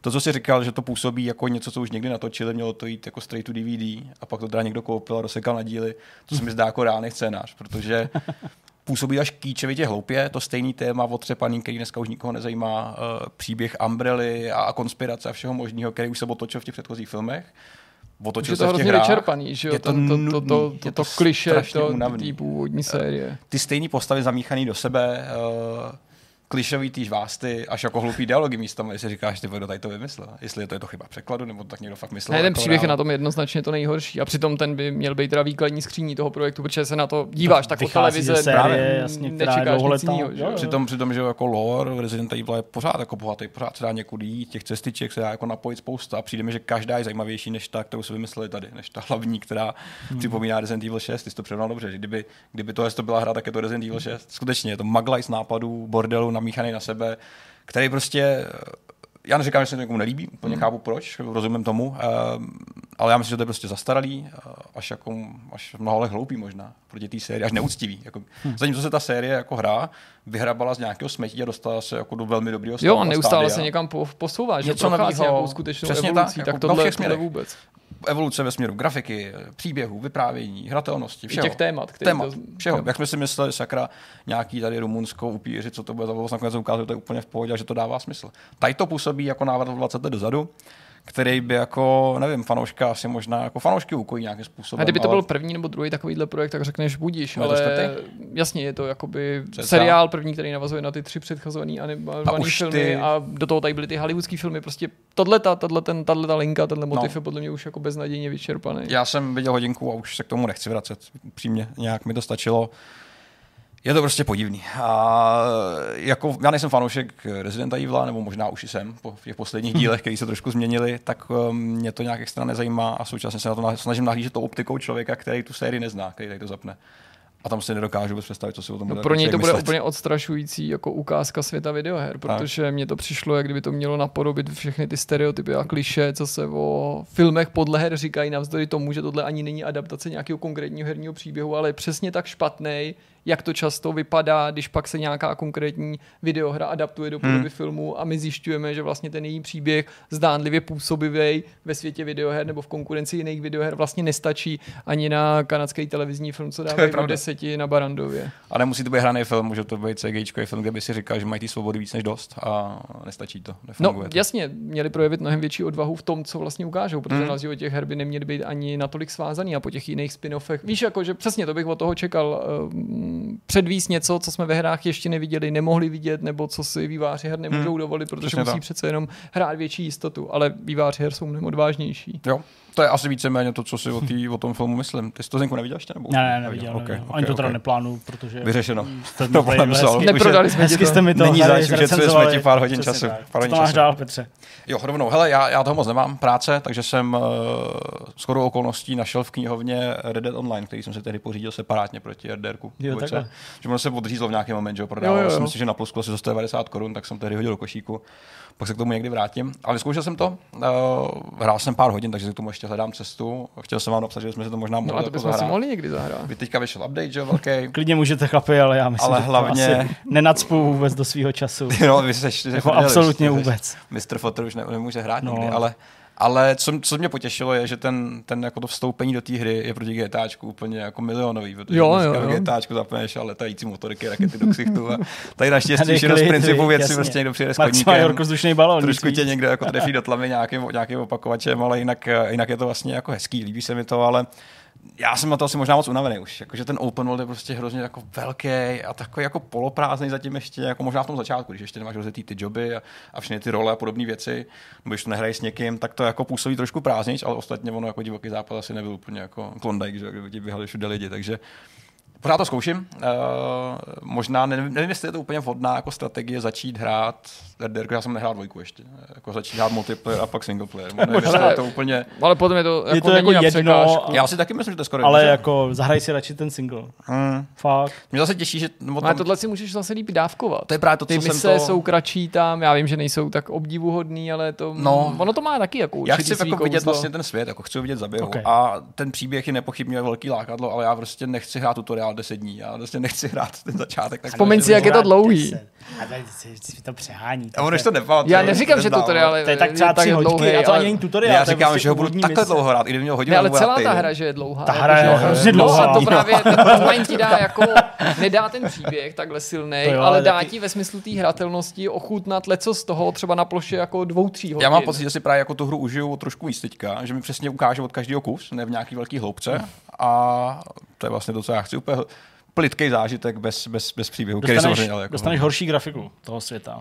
Že jo, přijde mi to trošku takový jako ošuntělejší. Hmm, hmm, okay. Mně Tak tak přijde. I ty postavy jsou hnusný a tak. Oho, mi to vytvořila se, No ta je zase úplnýho mongoloida, úplně se mega říkal. hnusná, vždycky. jsem random, random do té úplně To si už asi nepamatujete, jak se vyráběl takový ten mutant z těch rodičů v GTA Online, že jo, na začátku na 360, to Ty byly teprve byly Krasavci, krasavci, tady, tady to je ten editor je udělaný, aby vytvořil přesně uh, humusáky. Takže Přiletě Ederko, letadlem. no fakt je prostě úplně bizár. GTA člověka zapnul jako nový hráč, tak se posere, že? Ale, Ale to bude bylo- taky ráž vyjde Gen verze. No, až, až zkrátí loading No, na vteřinu, tak možná. A oni tam pak ještě dají ten, ten, ten, ten serializovaný Jason, jak opravil ten, ten pán jejich, ten, ten fanoušek. No, no, no. A zase to jízdí dláčů. Nicméně mimo Ederka jsem ještě uh, rozjel nějak vlnu povídání Henryho Rollince, uh, jestli znáte Henryho Rollince, neznáte někdo? Ne? Cestovatel, obecně jako renesanční člověk, ale hlavně frontman Black Flagu kapely, kdysi dávno.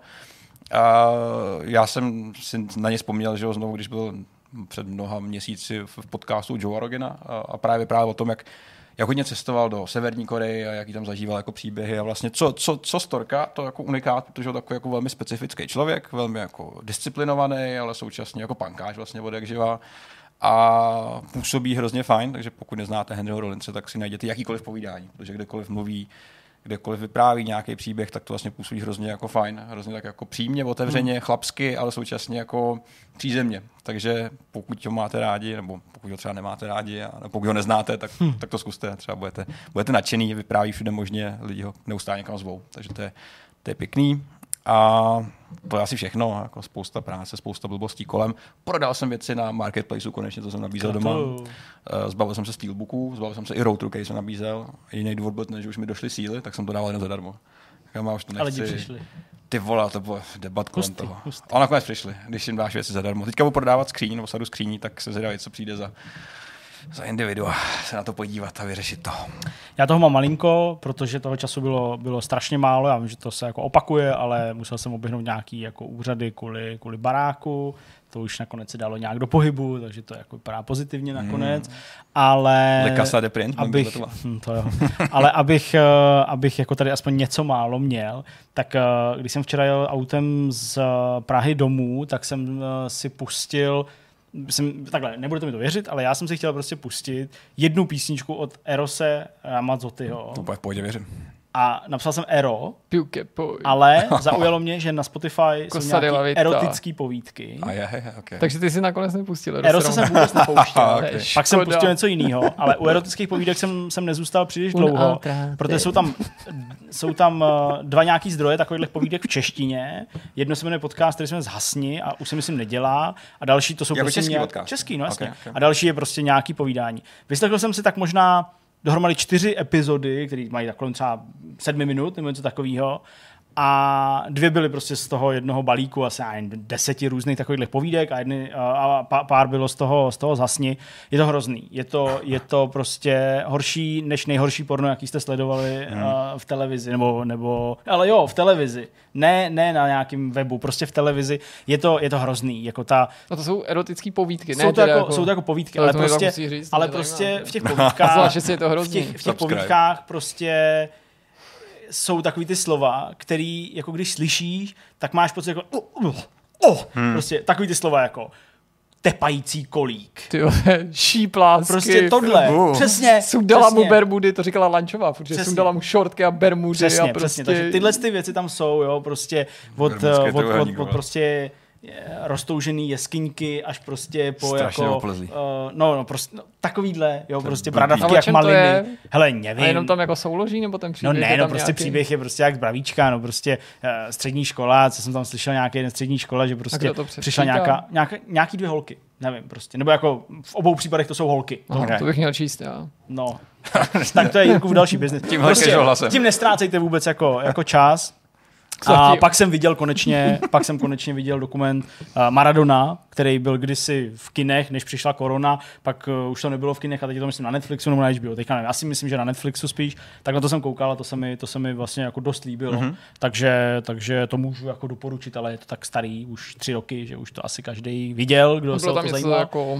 Já jsem to neviděl třeba. Hele, nebylo to vlastně nic, nic jako- jako super objevného, vlastně takový jako standardní dokument, řekněme. A bylo to spíš takový poskládá- smutný, protože ten jeho Bylo. život je takový bylo, bylo, smutný. bylo to smutný, zejména právě jako z toho důvodu, jak prostě on že jo, přecházel do té Neapole a prostě eh, jak ho tam jako hrozně jako vítali, ale on tam vlastně jel jako skovat, eh, skovat eh, po té po té Barceloně, takže to bylo takový, takový jako, jako náročný. Uh, nebylo to takový, jaký on si myslel, protože tam bylo úplně strašný šílenství, ale zároveň taky Neapol byla v té době tým nebo klub, který byl úplně nenáviděný uh, tou, tou Itálií, považovaný za prostě nějaký nemitý opice, jo, prostě, takže jim tam vždycky jako... ty Nejenom opice, ale nemitý. Jako.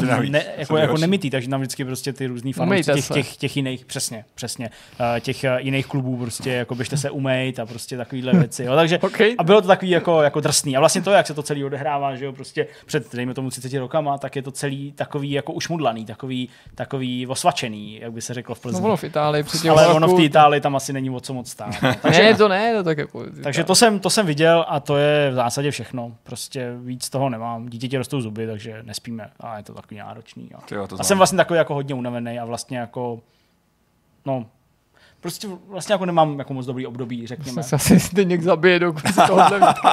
Asi ne. Asi, asi to ukončeme a já navíc ještě stihnu vlak ve 43. A když mluvíme o bonus. ukončeme, tak tím nemyslíme, že vypneme kamery, ale pojďme to ukončit teď hned. Prostě Ukončíme Petr jde pro nůž prostě. Asi tak. Asistovaná sebevražda. Je čas ukončit Zdeňka. Tak se mějte hezky. Ahoj. Čau. Čau.